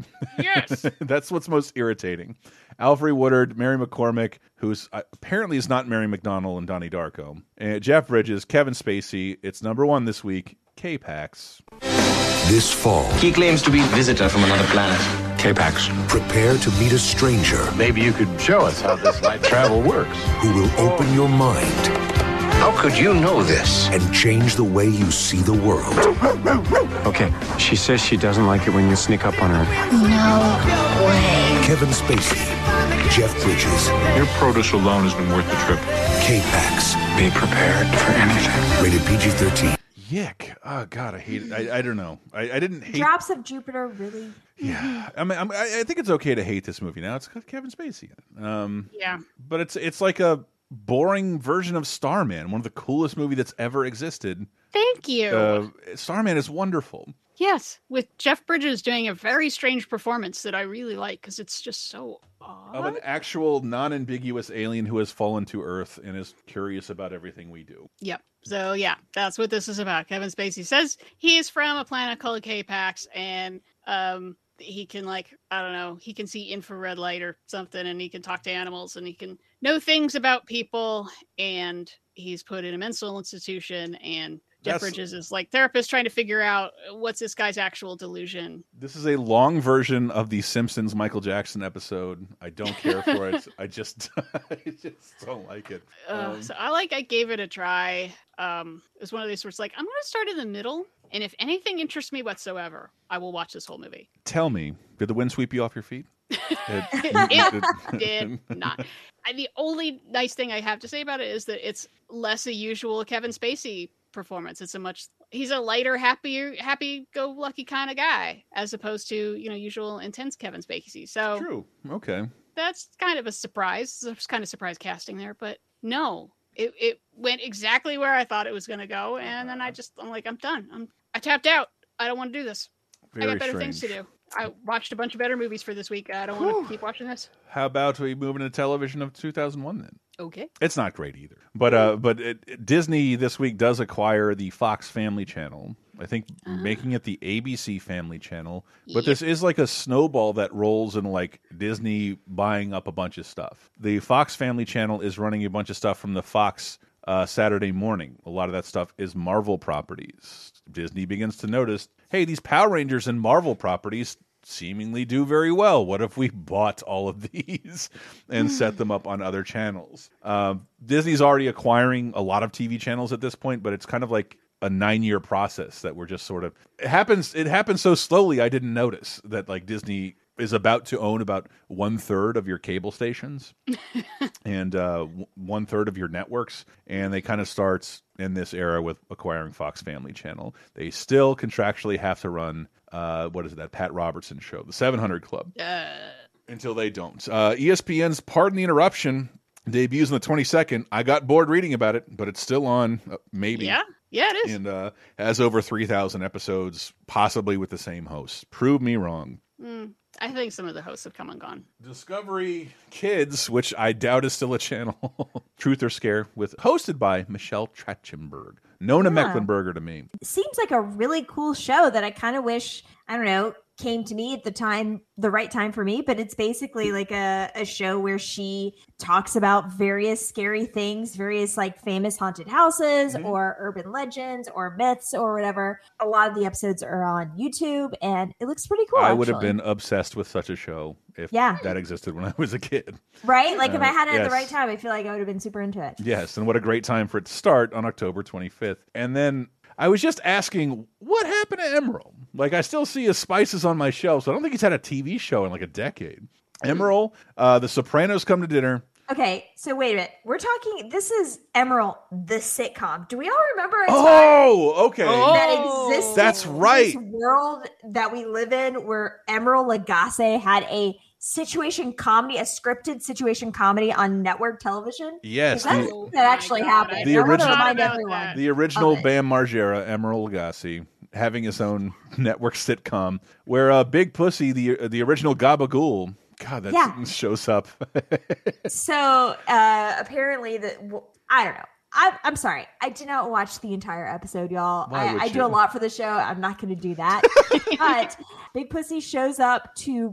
I think that Emeril in the show also has a cooking show within the show. And Clever. I think the storyline here is that he is strikes some sort of deal with what he thinks is a mob family for meat supply to his restaurant, yada yada yada. And Big then Pussy. somehow Big Pussy is Pussy. a guest on his cooking show within his sitcom. Whoa. Yeah. Okay. Curb your enthusiasm with. Emeril. I get it. Hey, Emeril, let me ask you. What time's this show over? I got a premiere to catch. Soon. Just hang in there with me, okay, buddy? So, uh, did you enjoy playing the role as Big Pussy? Yeah, it was a great role. Yeah, the role of my life, but it kind of complicated, you know? I mean, you walk down the street with your kids, people yell out, bam! I walk down the street with my kids, people yell out. I'm shocked they got the word on network Hmm. television. Okay, Like, that is also why I pulled this clip. 'Because he Is couldn't this the say it first again. Time we say the word pussy Yeah, on- it- in like a network situation comedy. I mean, maybe maybe not. I think uh, Sylvester the cat refers to himself as a pussy. Um, Okay. A couple Hmm. times, but it works. Stop it. skating the line and it's they say it once like at the beginning of that clip that we just played but then he won't say it again yeah hmm. Well, he, I don't think. He, I don't think he wanted to. Say, I don't think he- he, wanted I- to say it alone. He couldn't say it without the proper noun, big pussy. He can't say they called him a pussy. it's just interesting it's kind of I don't know. I don't know. it's, It's- it's it an all seems pretty look stupid at- because he already said it. God, to be a Yeah. fucking Right? network censor and it's an interesting look at standards and practices i don't know Mm. anyway What a nightmare. And then and then I got to say this for me is one of my favorite days in video game history. This or weeks. Tony Hawk's Pro Skater 3. The first two games are absolute phenomena. I would think some of the most popular sports games. I think the Madden stuff always sells great, but like skaters we're talking about this, non-skaters we're talking about this. Men, women, children, we're all playing Tony Hawk and Tony Hawk 3 is a real high point. Very, very good. Hasn't jumped the shark yet. One of the PlayStation million sellers. Phenomenal game. Uh, Virtua Tennis 2 on the Dreamcast makes tennis amazingly cool and fun to play. We played this endlessly with multiplayer. Not a fan of tennis or people who play it. Uh, Virtua Tennis is incredibly fun, and for a few years, it was kind of like kind of an A plus series. Virtua Tennis was fun for everyone. Really, really good.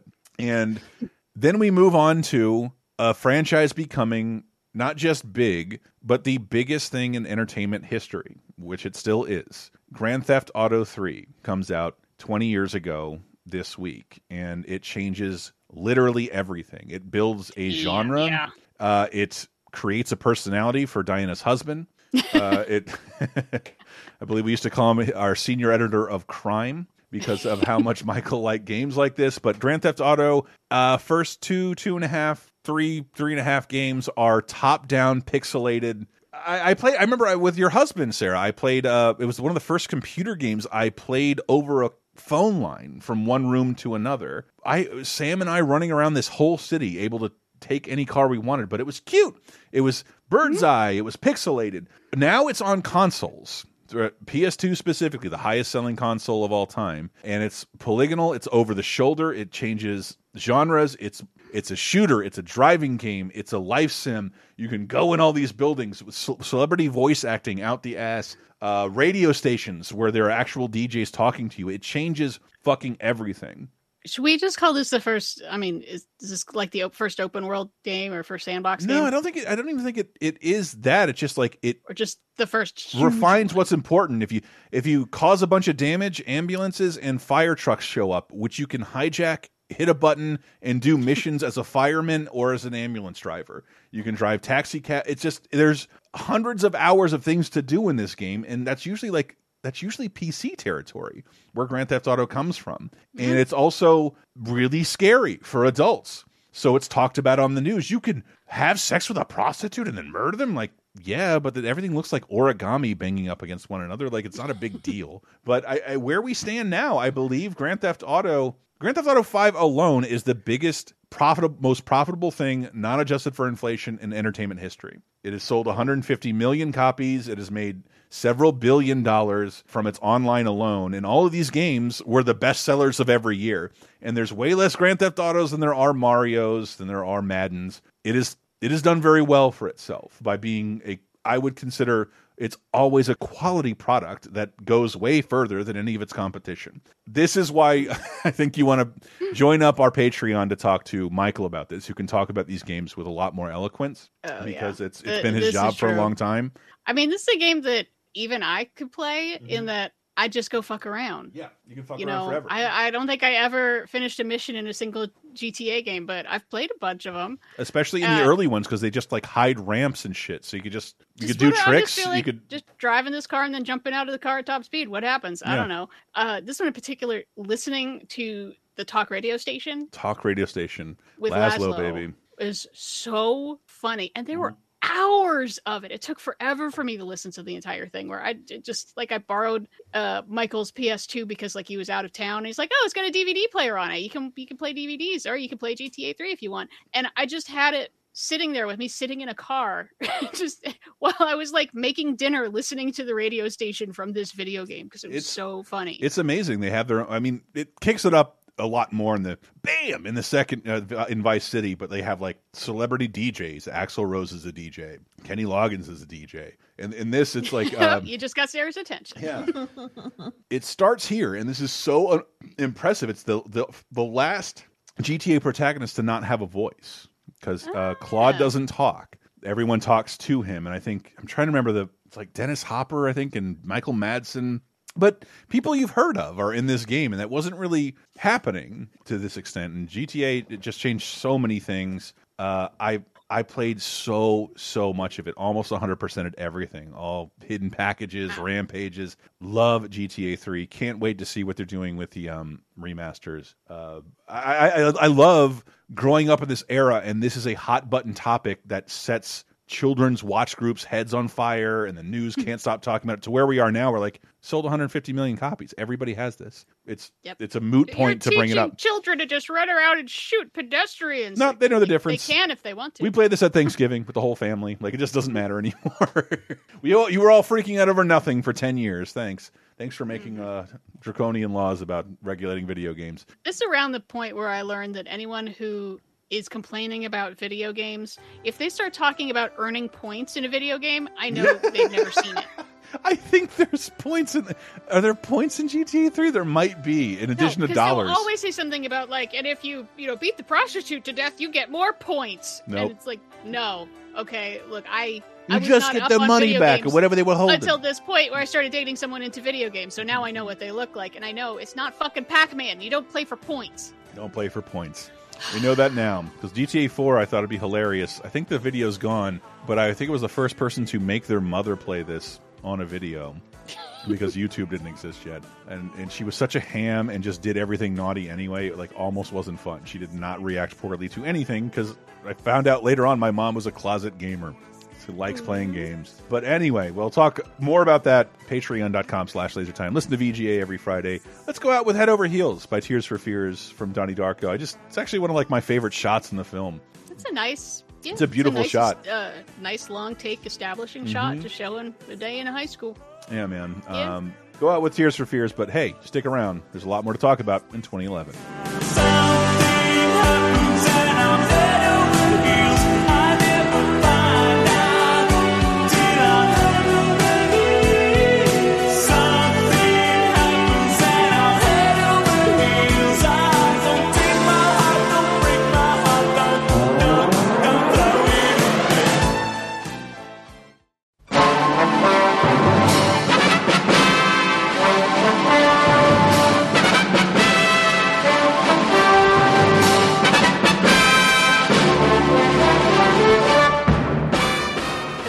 Mr. and Mrs. Internet and all the ships at sea. It's time for Diana's Classic Corner. We'll go even further back in time this week to see if there's anything worth a watching.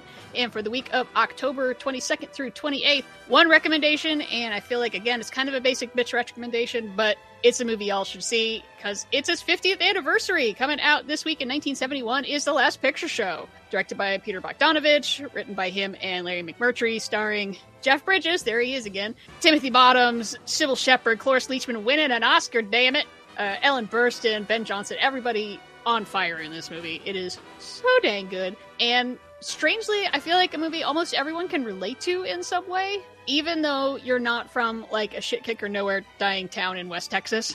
The, the idea of just like, I need to get the hell out of here. And like, I'm turning into an adult, but adults are like, they all got main problems. And I just, I don't know what I'm doing, man. It's like that's the whole theme of it. It's just like I don't know if anyone knows what the hell they're doing.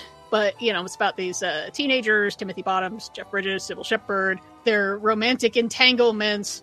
The older folks in this town that they're like entangled with, and yeah, just just an outstanding movie all around. Um, it's one of those where I heard it talked up so much as like this is an important movie. You should watch this, film school person. I'm like, all right, I'll get to it. And then watch it. and was like, okay, yeah, I feel like that lived up to the hype. Um, wow, is really good. And just you know, as an aside, the you must remember this podcast, their series on Polly Platt, who's married to Peter Bogdanovich at the time, how instrumental she was in making this movie. It's all really, really interesting. Just like trying to pull all these tiny strings together to get this little thing done, and they do a great job. So yeah, Last Picture Show, 1971, happy 50th anniversary. And that's it for this week. Stay classic.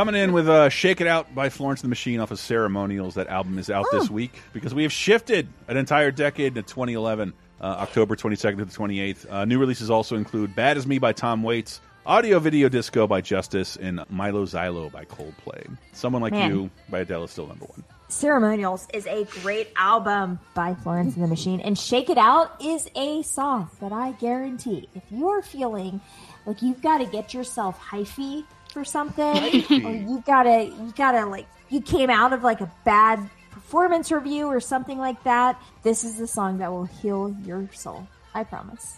All It's right. really good. I think it's the first use of hyphy in the podcast, despite Diana and I being longtime Bay Area residents. Uh, go for it. All right. I never felt like I used. Hyphy. I like it. Well, welcome to 2011. Let's talk about some uh, big ass movies because there are plenty of them. The Double, starring Richard Gere, Topher Grace, Stephen Moyer, Odette Yustman, and Michael Sheen. So I might have watched the wrong movie.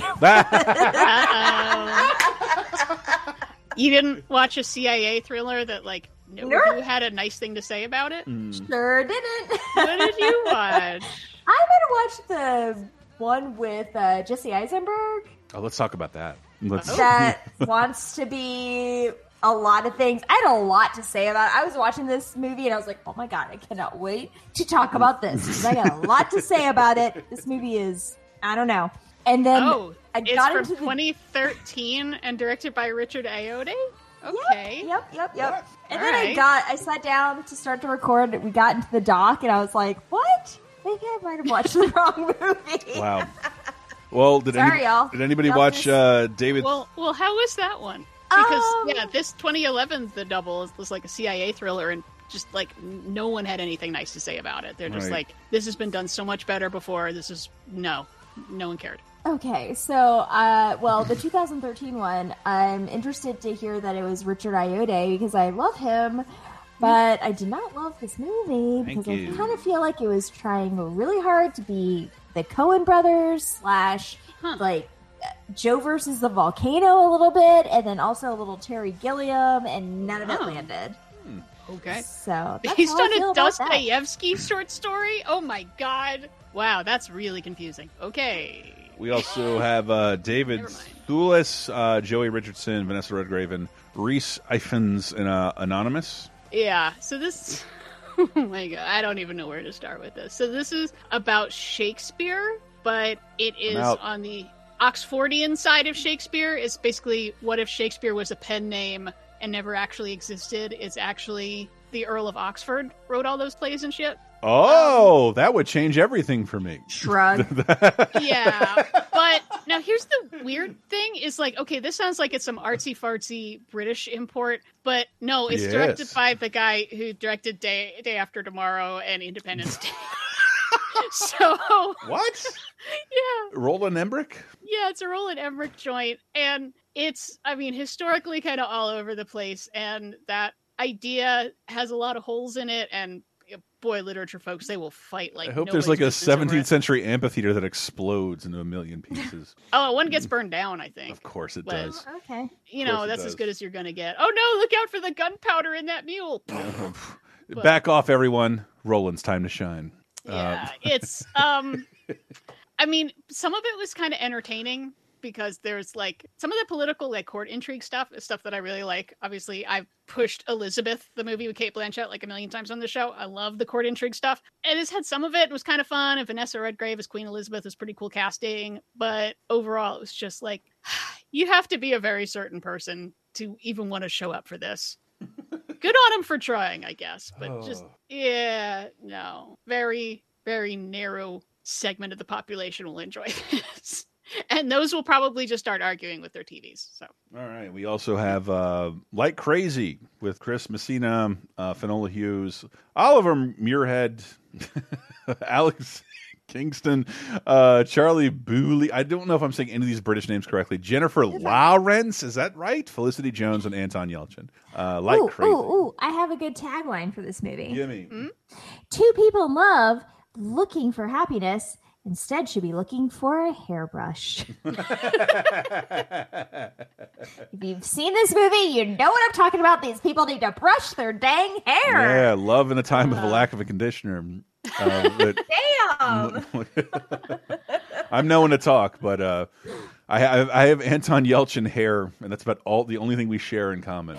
Yes, and I understand with curly hair you can't brush it, but I'm just No. saying, like, both of these characters need to get a hairstyle. well i mean this is it's a romance i Mhm, guess romantic mhm. drama um where like felicity jones is an exchange student in the us and they fall in love. She falls in love with anton yelchin then she's got to go back to the uk and she like there's immigration problems and then their relationship starts to fall, start to fall apart. Then they come back together and they fall apart then they come back together. And it's um i think the most interesting thing about it is there was no real script. It was a thick outline and Oh. they improvised a lot of it. And That- so emotionally uh, you know Yeah. the performances ring really true from that. I mean didn't make a ton of money. It did real well uh, on the festival circuit. I think it won a couple things at sundance because it's very low key and indie and actor focused and they love that shit. It also apparently costs It's- no money. oh it costs like nothing.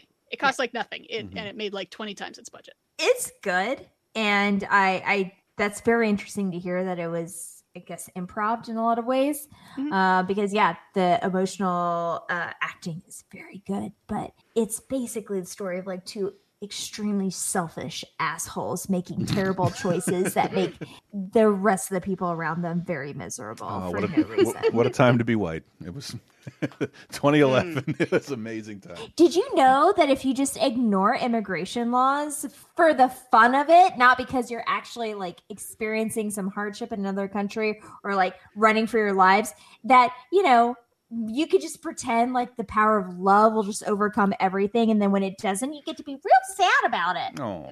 Italy It revoked made- my visa, even just- though I Twitter paid it. in the reflection of the state of immigration right now, Mm, it doesn't age well. right. That's like- a bummer. Yeah, you you guys have uh, resources, and you're Yeah. talking about first world countries where no one's going to get shot. So Look, yeah. all I'm saying is that like Felicity Jones, she comes over to America to study in LA, like and over makes the conscious decision, says, I'm just gonna overstay my student visa because I just want to spend more time with you, this guy I just started dating. And then when she goes back to the UK, then when she tries to come back to the US is like, oh my god, I can't come back to the US because I overstayed my student visa and so therefore like I basically like broke the rules that like oh Yeah, well, no we have this super sad love story Like, because we learned from ah. 10 years ago. That's why, because all the 9 11 guys overstayed their student visas. so yeah I, this is not a recommend for me honestly because Alright. now the more I talk about it, the angrier I get so let's not Okay. Um, man. Fair enough. All right. Like crazy. Defend it in the comments if you feel like it. uh, this next movie has a crazy distinction for me, even though I have not seen it because the reviews Hmm. were terrible. Giovanni Ribisi, Richard Jenkins, Amber Heard, Michael Rispo- Rispoli, Aaron Eckhart, and Johnny Depp in The Rum Diary. Johnny Depp once again playing Hunter Thompson, basically. Yeah. Basically. I mean, this is an actual fiction novel by Hunter Thompson, But you know, but it's, yeah. I mean, the guy's a it's, journalist. It's so based on his real what are you gonna do? experience, and Yeah. this this has the distinction of being one of my favorite audiobooks I've ever heard, and I've listened to it like Oh. three times. That's solely due to Campbell Scott doing different voices for all of these characters. It's wonderful. Wonder I know he- we always bring this up but yes he's a very renowned audiobook yeah, and he he also is a big. Hunter Thompson fan, and I think has done a bunch of Hunter Thompson books.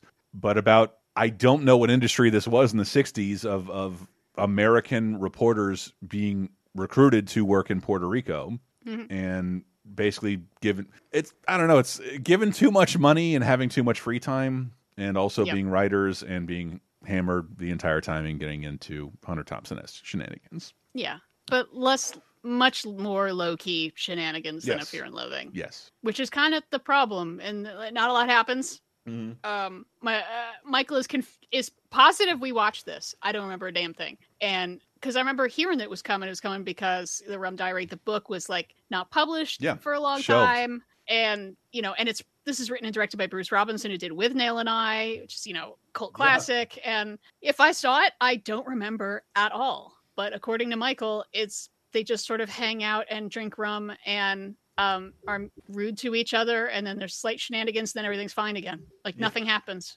And I'm like, oh, well, poop.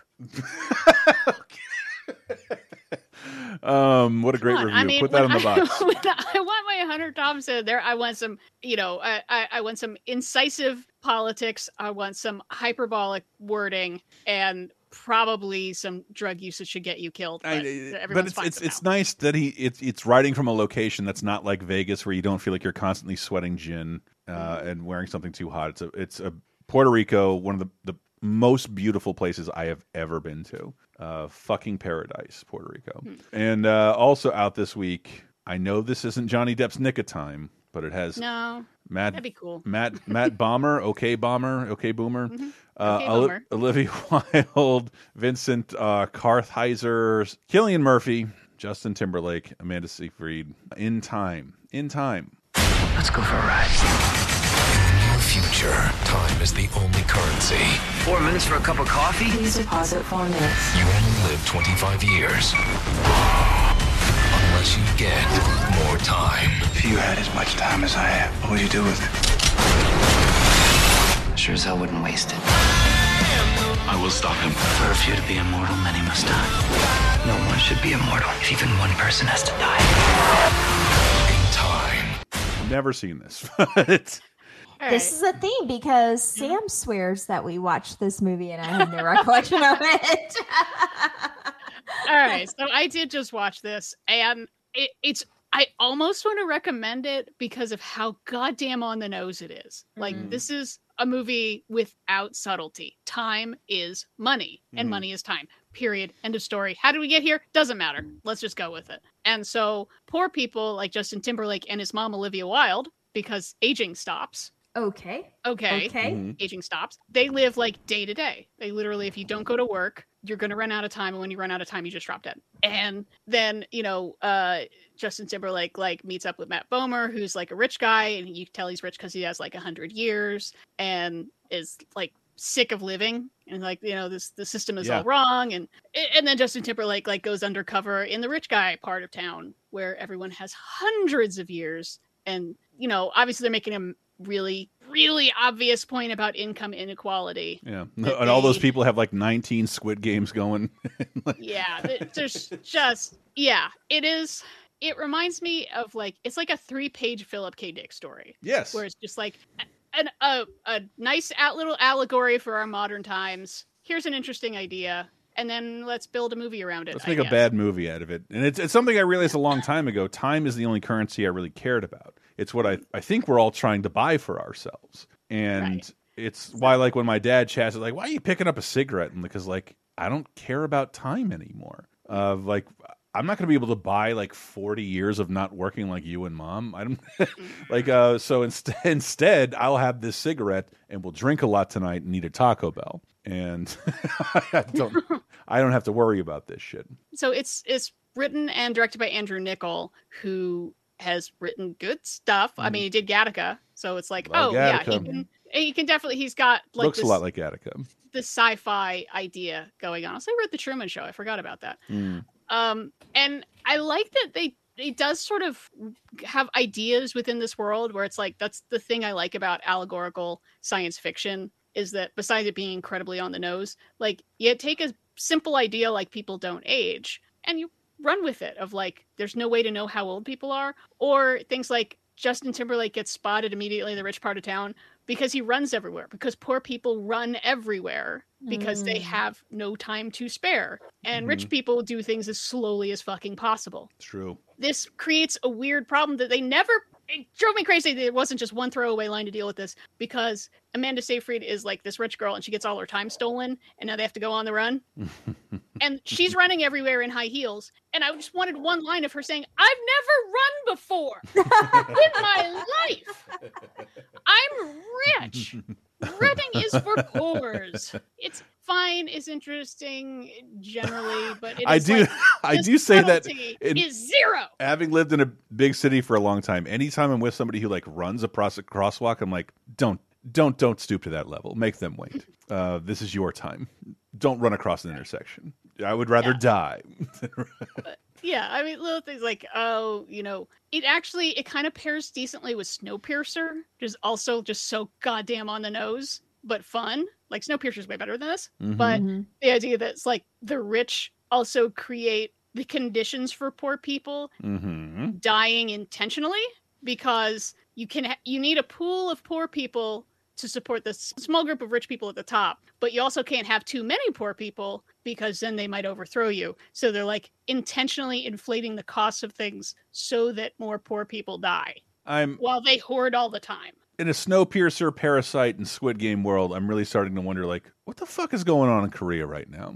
Like, like they're talking about income income inequality on a level that seems like we're supposed to want a revolution here, but it seems like something's hap about to happen in Korea because their entertainment is wonderful right now. Hopefully, a revolution's happening here. Have you seen? No, no, I, I would say not at all.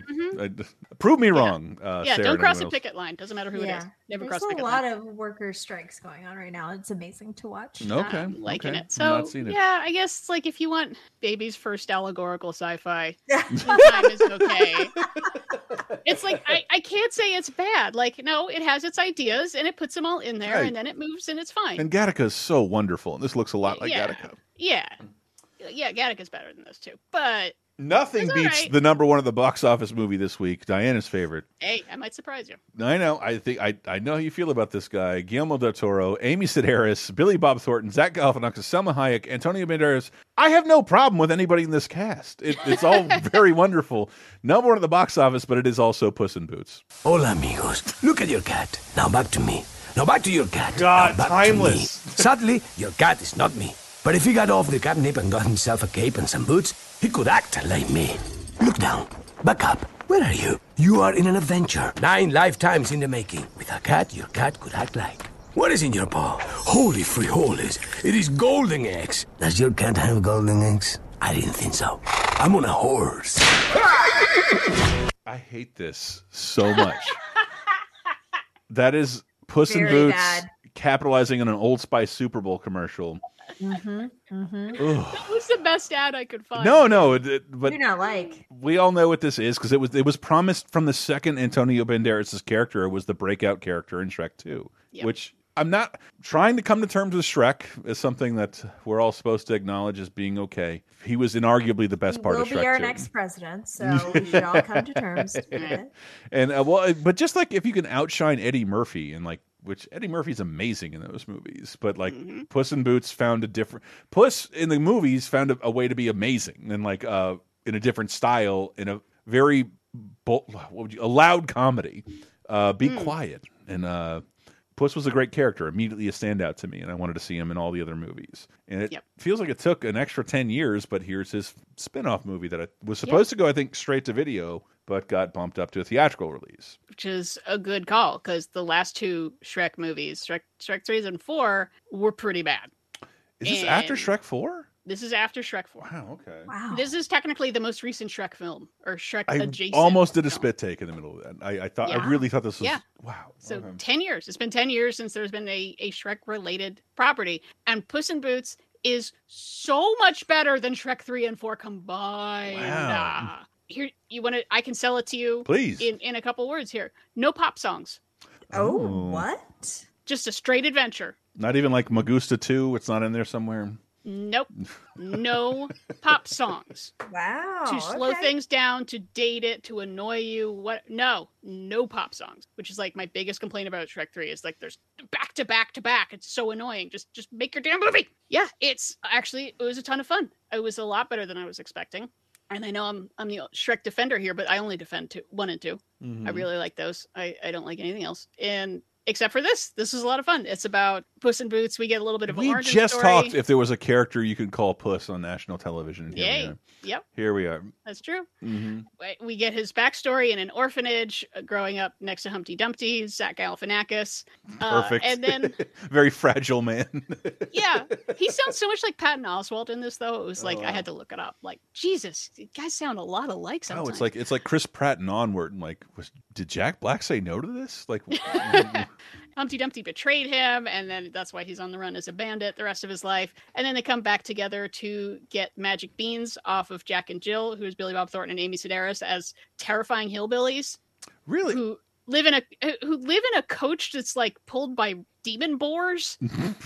it's fucking weird. But then they get the magic beans, and then they want to go get the goose that laid the golden egg, and that's that's the whole plan. Salma Hayek is there as uh, a cat burglar, Kitty Softpaws. as with anything, you had you had me at Amy Sedaris. I will I will see anything she's involved in. Word. Dude, mm-hmm. their scenes are so fu- just yeah. I could just they're having these conversations going on like in the background of action scenes that are so funny about like Billy Bob or Jack thinks like maybe we should settle down and have a kid, and like having these serious conversations while this like goofy shit's going on. Yeah, the the the the quality of the animation is really good. It's really beautiful. It's very action heavy. Comedy is all good. Guillermo del Toro as like the captain of the guard, Dude, always trying to get Puss in Ugh. Boots in, in a very Zorro-y kind of way. Yeah, it's totally worth a watch, uh, particularly with kids. I was, I really was just steeling myself of like, okay, this is gonna fucking suck, and I great didn't. Yeah, I a stayed. I stayed very far away from it. All right, all right, all right. yeah, all right. no, Puss in Boots. It's Oh, yeah. sometime. Uh, Even if, hmm. if it were completely separate from you know Shrek and wasn't thinking about any of that, I would be like, what a fun direction for animation to go. hmm. Yeah, it, dull it really is. looking it is. character. All Adults right. can watch it. Kids can watch it. It was a lot of fun.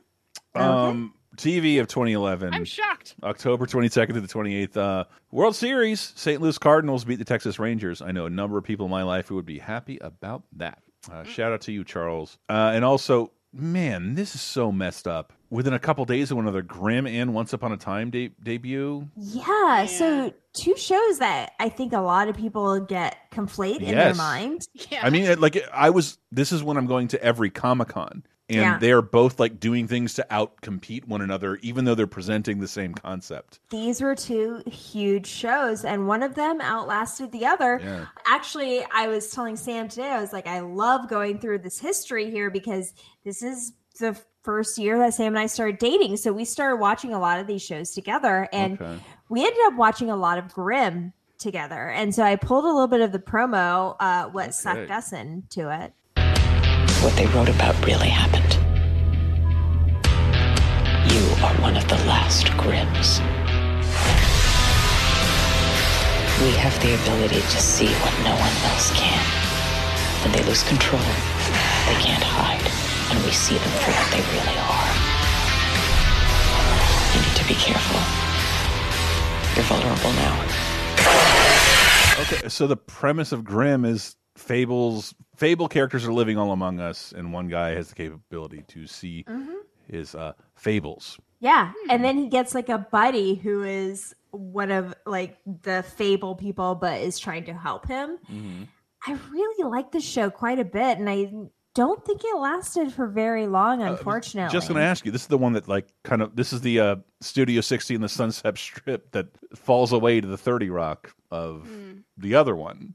nope. I'm sorry. I'm full of shit. It had six seasons. Six seasons. Yeah, it's six seasons, but it looks like there's there's sh- well, no, I was gonna say they're shorter seasons, but no, 123 episodes. So yeah, those are generally full seasons. I guess I'm wondering if they like moved the time slot and it just it seemed like it disappeared because it's like now it's on Saturday nights and you're like I don't Yeah. know it's there anymore. That But- might have been it. But the Yeah, other one, 'cause the we- other one is like a Disney thing, and like this infiltrated even stuff. I'd never watched this, but like if I put on my Tangled DVD, there'd be a promo for this show. Yeah. so the other one is Once Upon a Time, which is basically well, I pulled a promo that hopefully will explain at least a little bit of the first season, but this thing gets so convoluted. Like Mhm. it just goes all over the place. Welcome to Storybrooke. Time is frozen here. Excuse me? The evil queen did it with her curse. She sent everyone from the enchanted forest here. Then why does everybody just leave? They can't. If they try, bad things happen. It has begun. It's the idea that these fairy tale creatures have been like trapped in this town and can't leave and are in kind of a dimension warp, basically. And I just remembered Alright, working so, in so Grimm entertainment. is so all right. So grandma's like a police procedural, and Yes. this is more like a soap opera. Yes, It's it says from the writers of Lost, and Uh, I, I remember working in press, and I'd get like press releases and like uh, uh, Hansel and Gretel join this season. Like they they this public domain character is coming to Once Upon a Time. It's gonna be insane. It was the idea of like a lot of Disney characters. Yes, coming yeah. through. No, no, for sure, for sure. Uh, and, and Disney-esque versions of those characters, even though it still felt like they were skating the line, like they were going to be sued by themselves somehow. Hmm. yeah, it's got a good cast though. Oh, Yeah. fantastic cast. Ginnifer, Ginnifer Goodwin. Goodwin. Yeah, Yeah. Jennifer Morrison. I know Robert Carlyle was on there for Begbie. a while. Jamie Dornan's on there for a while. Yeah. Yeah. Yeah. So Grimm, I loved. It was it was kind of dark. Uh, it definitely seemed like a gritty, absolutely like kind of a police procedural where this guy was in these like in this town where people would die of like mysterious deaths or whatever and he was able to see underneath basically to see that there were these mythical creatures that were like murderous. And i really liked it but you know obviously fell off of it. But i think it was it was a grittier version i think of what mainly what a lot of people were looking at once upon a time for which is just like kind of a fantastical thing. Mm.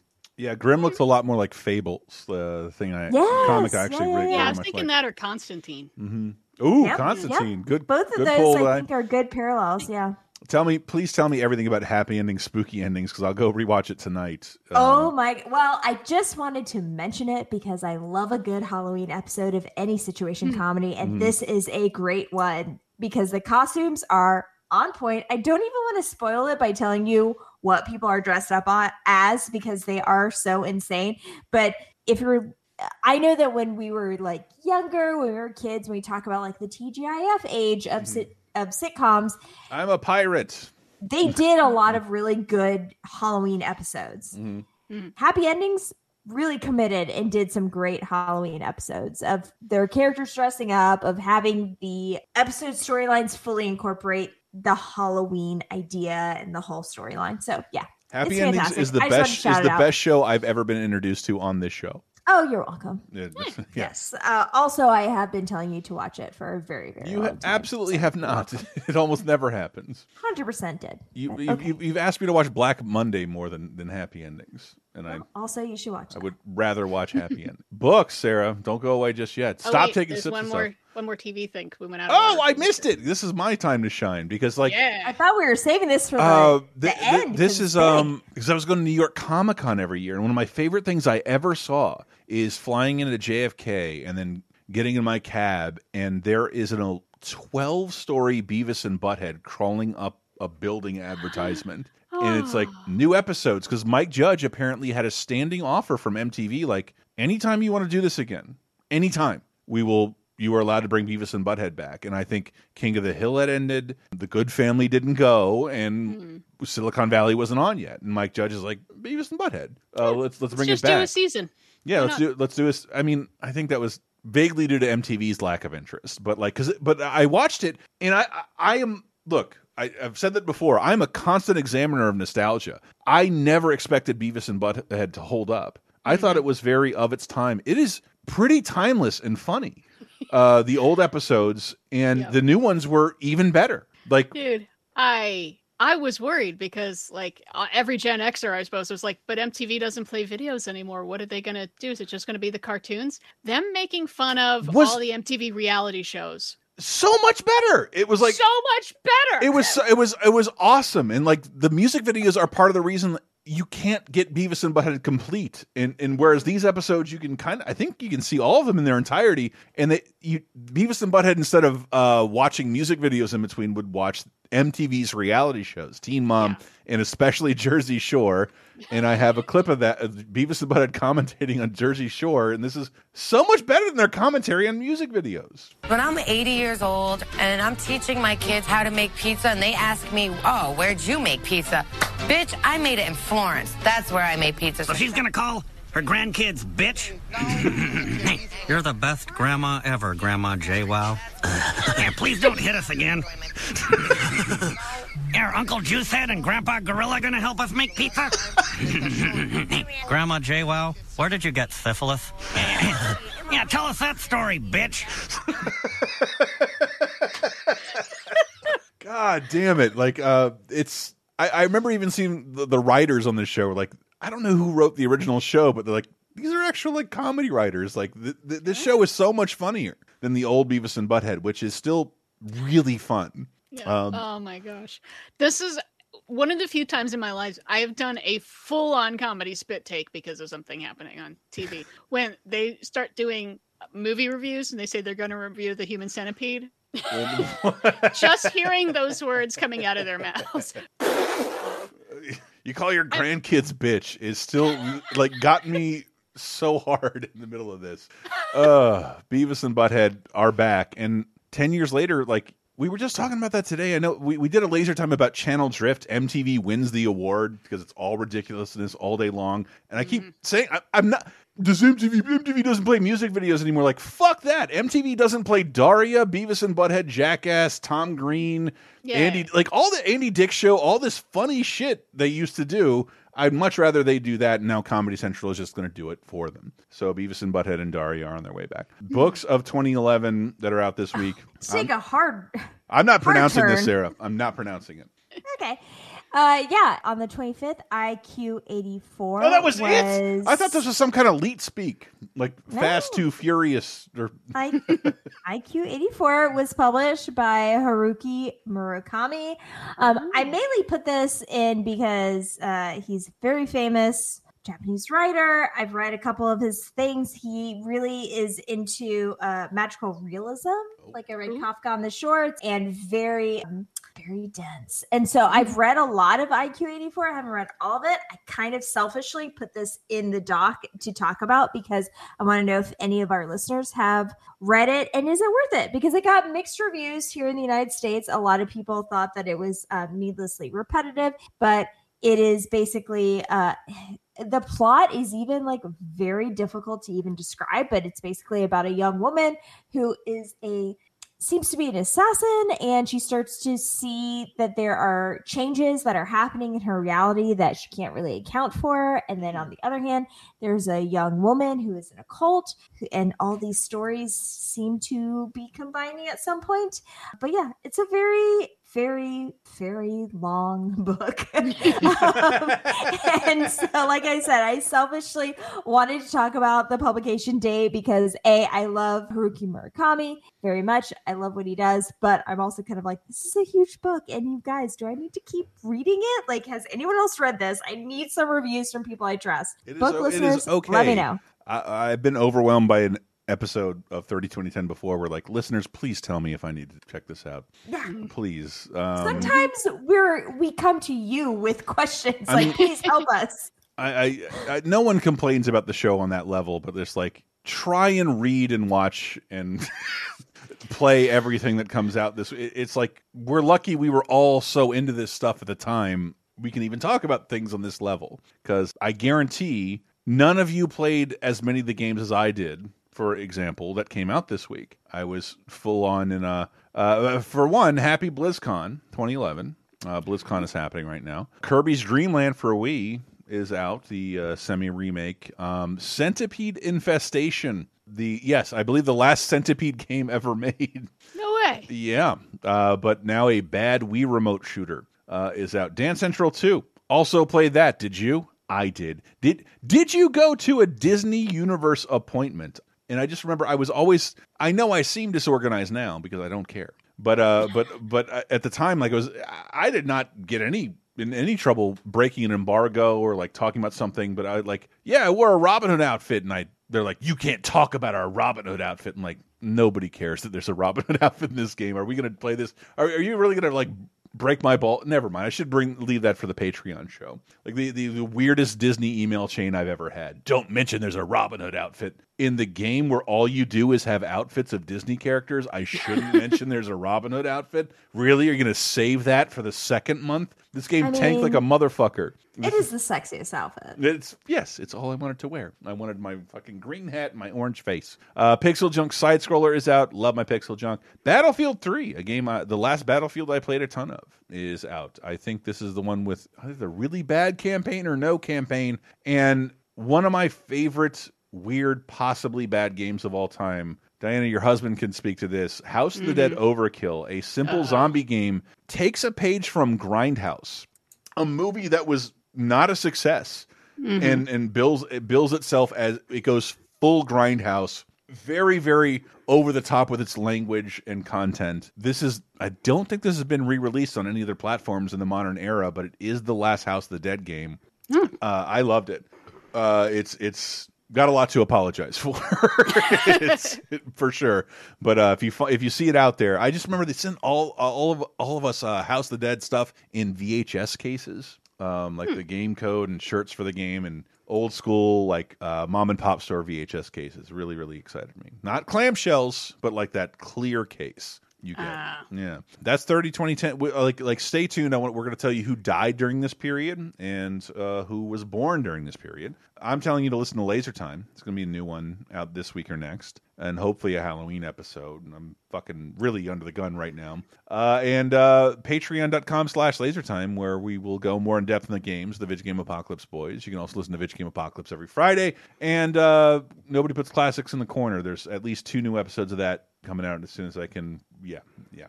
it's, it's a lot to do. Di, where can people find you? Well, they can find me on the Twitter at Listening Nerd, L E C I N E N E R D, or follow the show at 302010 Podcast at 302010 Podcast. And teasing next week, oh, we're going to have a very Harold and Kumar Christmas, which oh. means I'm going to have to go back and watch that movie, not high out of my mind. and we're going to learn a great new song we can all sing called Put That Thing Back Where It Came From, or So Help Me. I don't know what that is. I will learn next week. Just in time for spooky season, the least spooky movie about monsters ever made. And the, Yay, the, Di- the. Disney Plus series I forgot existed. And uh, with that out of the way, who died during this period of time? Oh, it is a bad week for science, god damn it.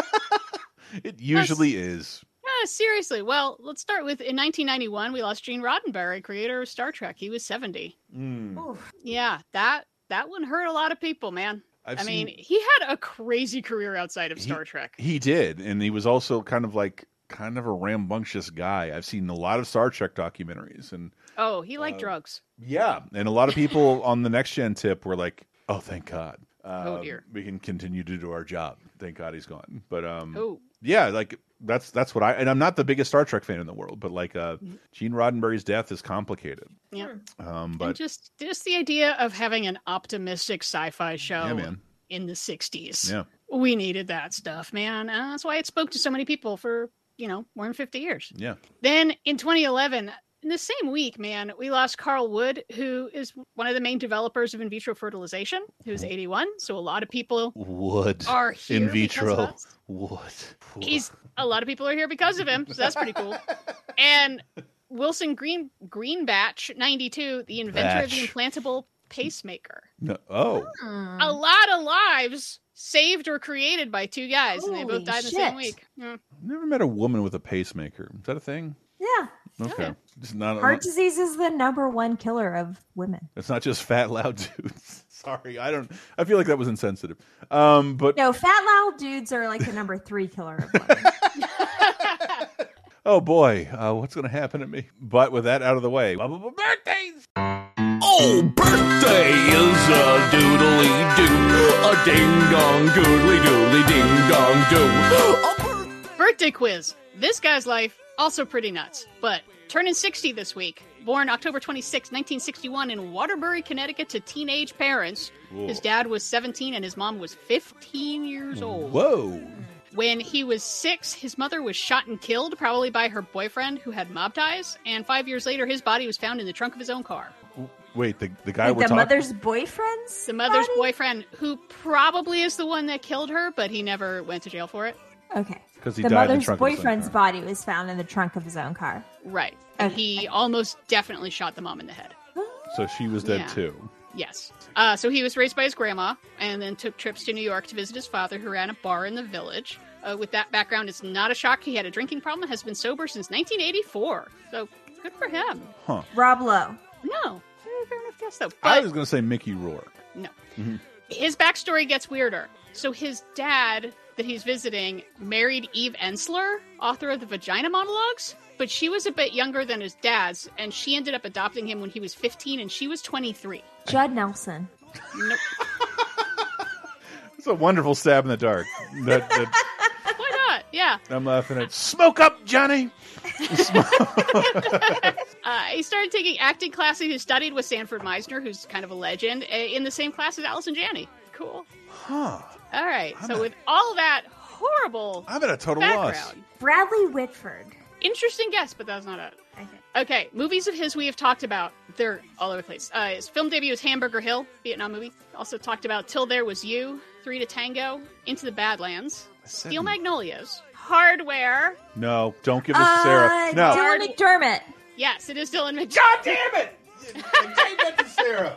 Yes, Steel Magnolias. Ah, I knew if you didn't get it on Steel Magnolias, then Chris would get it. More like stolen answer. God damn it. Yeah, plus American Horror Story, Murder House, and The Practice. Yeah, Dylan McDermott comes from some shit. He sure Wow. enough does. And he Damn. pulled it together. Wow. I, I mean, that's remarkably well adjusted that kind of upbringing. Holy shit. He pulled it all together just to get confused constantly with Dermot Mulroney. Yeah. Who probably didn't go through any of this shit. Yeah, all my Well- parents had fellowships. Dermot Mulroney is a concert cellist. Let's not forget. Yeah. And also played the cello for uh, Star Wars soundtrack, but what? No way. Really? the, the more recent one. Yeah, that's cool. Okay. We're not talking about him. We're talking about Dermot Mulroney. No, we're talking about Dylan Dylan McDermott. Mc- Yeah, so Dylan McDermott's stepmom was Eve Ensler. Whoa. And the story of think like one of his first, I think his first kid being born is in Vagina Monologues. I don't remember that part, but Huh. there are a lot of monologues. I so cannot don't know. believe you don't remember my monologue, but they've edited out of history. It's horrible. Are we really closing out with this song because it describes exactly what I'm talking about? Can't stop this thing we started because uh, it's not. We, the show is not based on our own interest. It's just based on things that come out. It's whatever comes out There were Sarah, a couple Sarah looks reasons I very wanted- tired. I wanted to go with this as yes, also the the feeling of ending a show and then immediately being like, all right, what do I got to watch for next week? Oh God, there's too much. yep. Um, plus, yeah, Bryan Adams' song is on the charts this week in 1991. Plus, I think it sounds a little bit like a certain song by Tears for Fears, so it just sort of all ties everything together. Oh. Okay. All right, well, let's close out with that. Bryan Adams, thank you so much. Patreon, our patrons at patreon.com slash lasertime. Thank you guys immensely. Love you guys. We'll see you next week. It's such a strong way. Let's make it our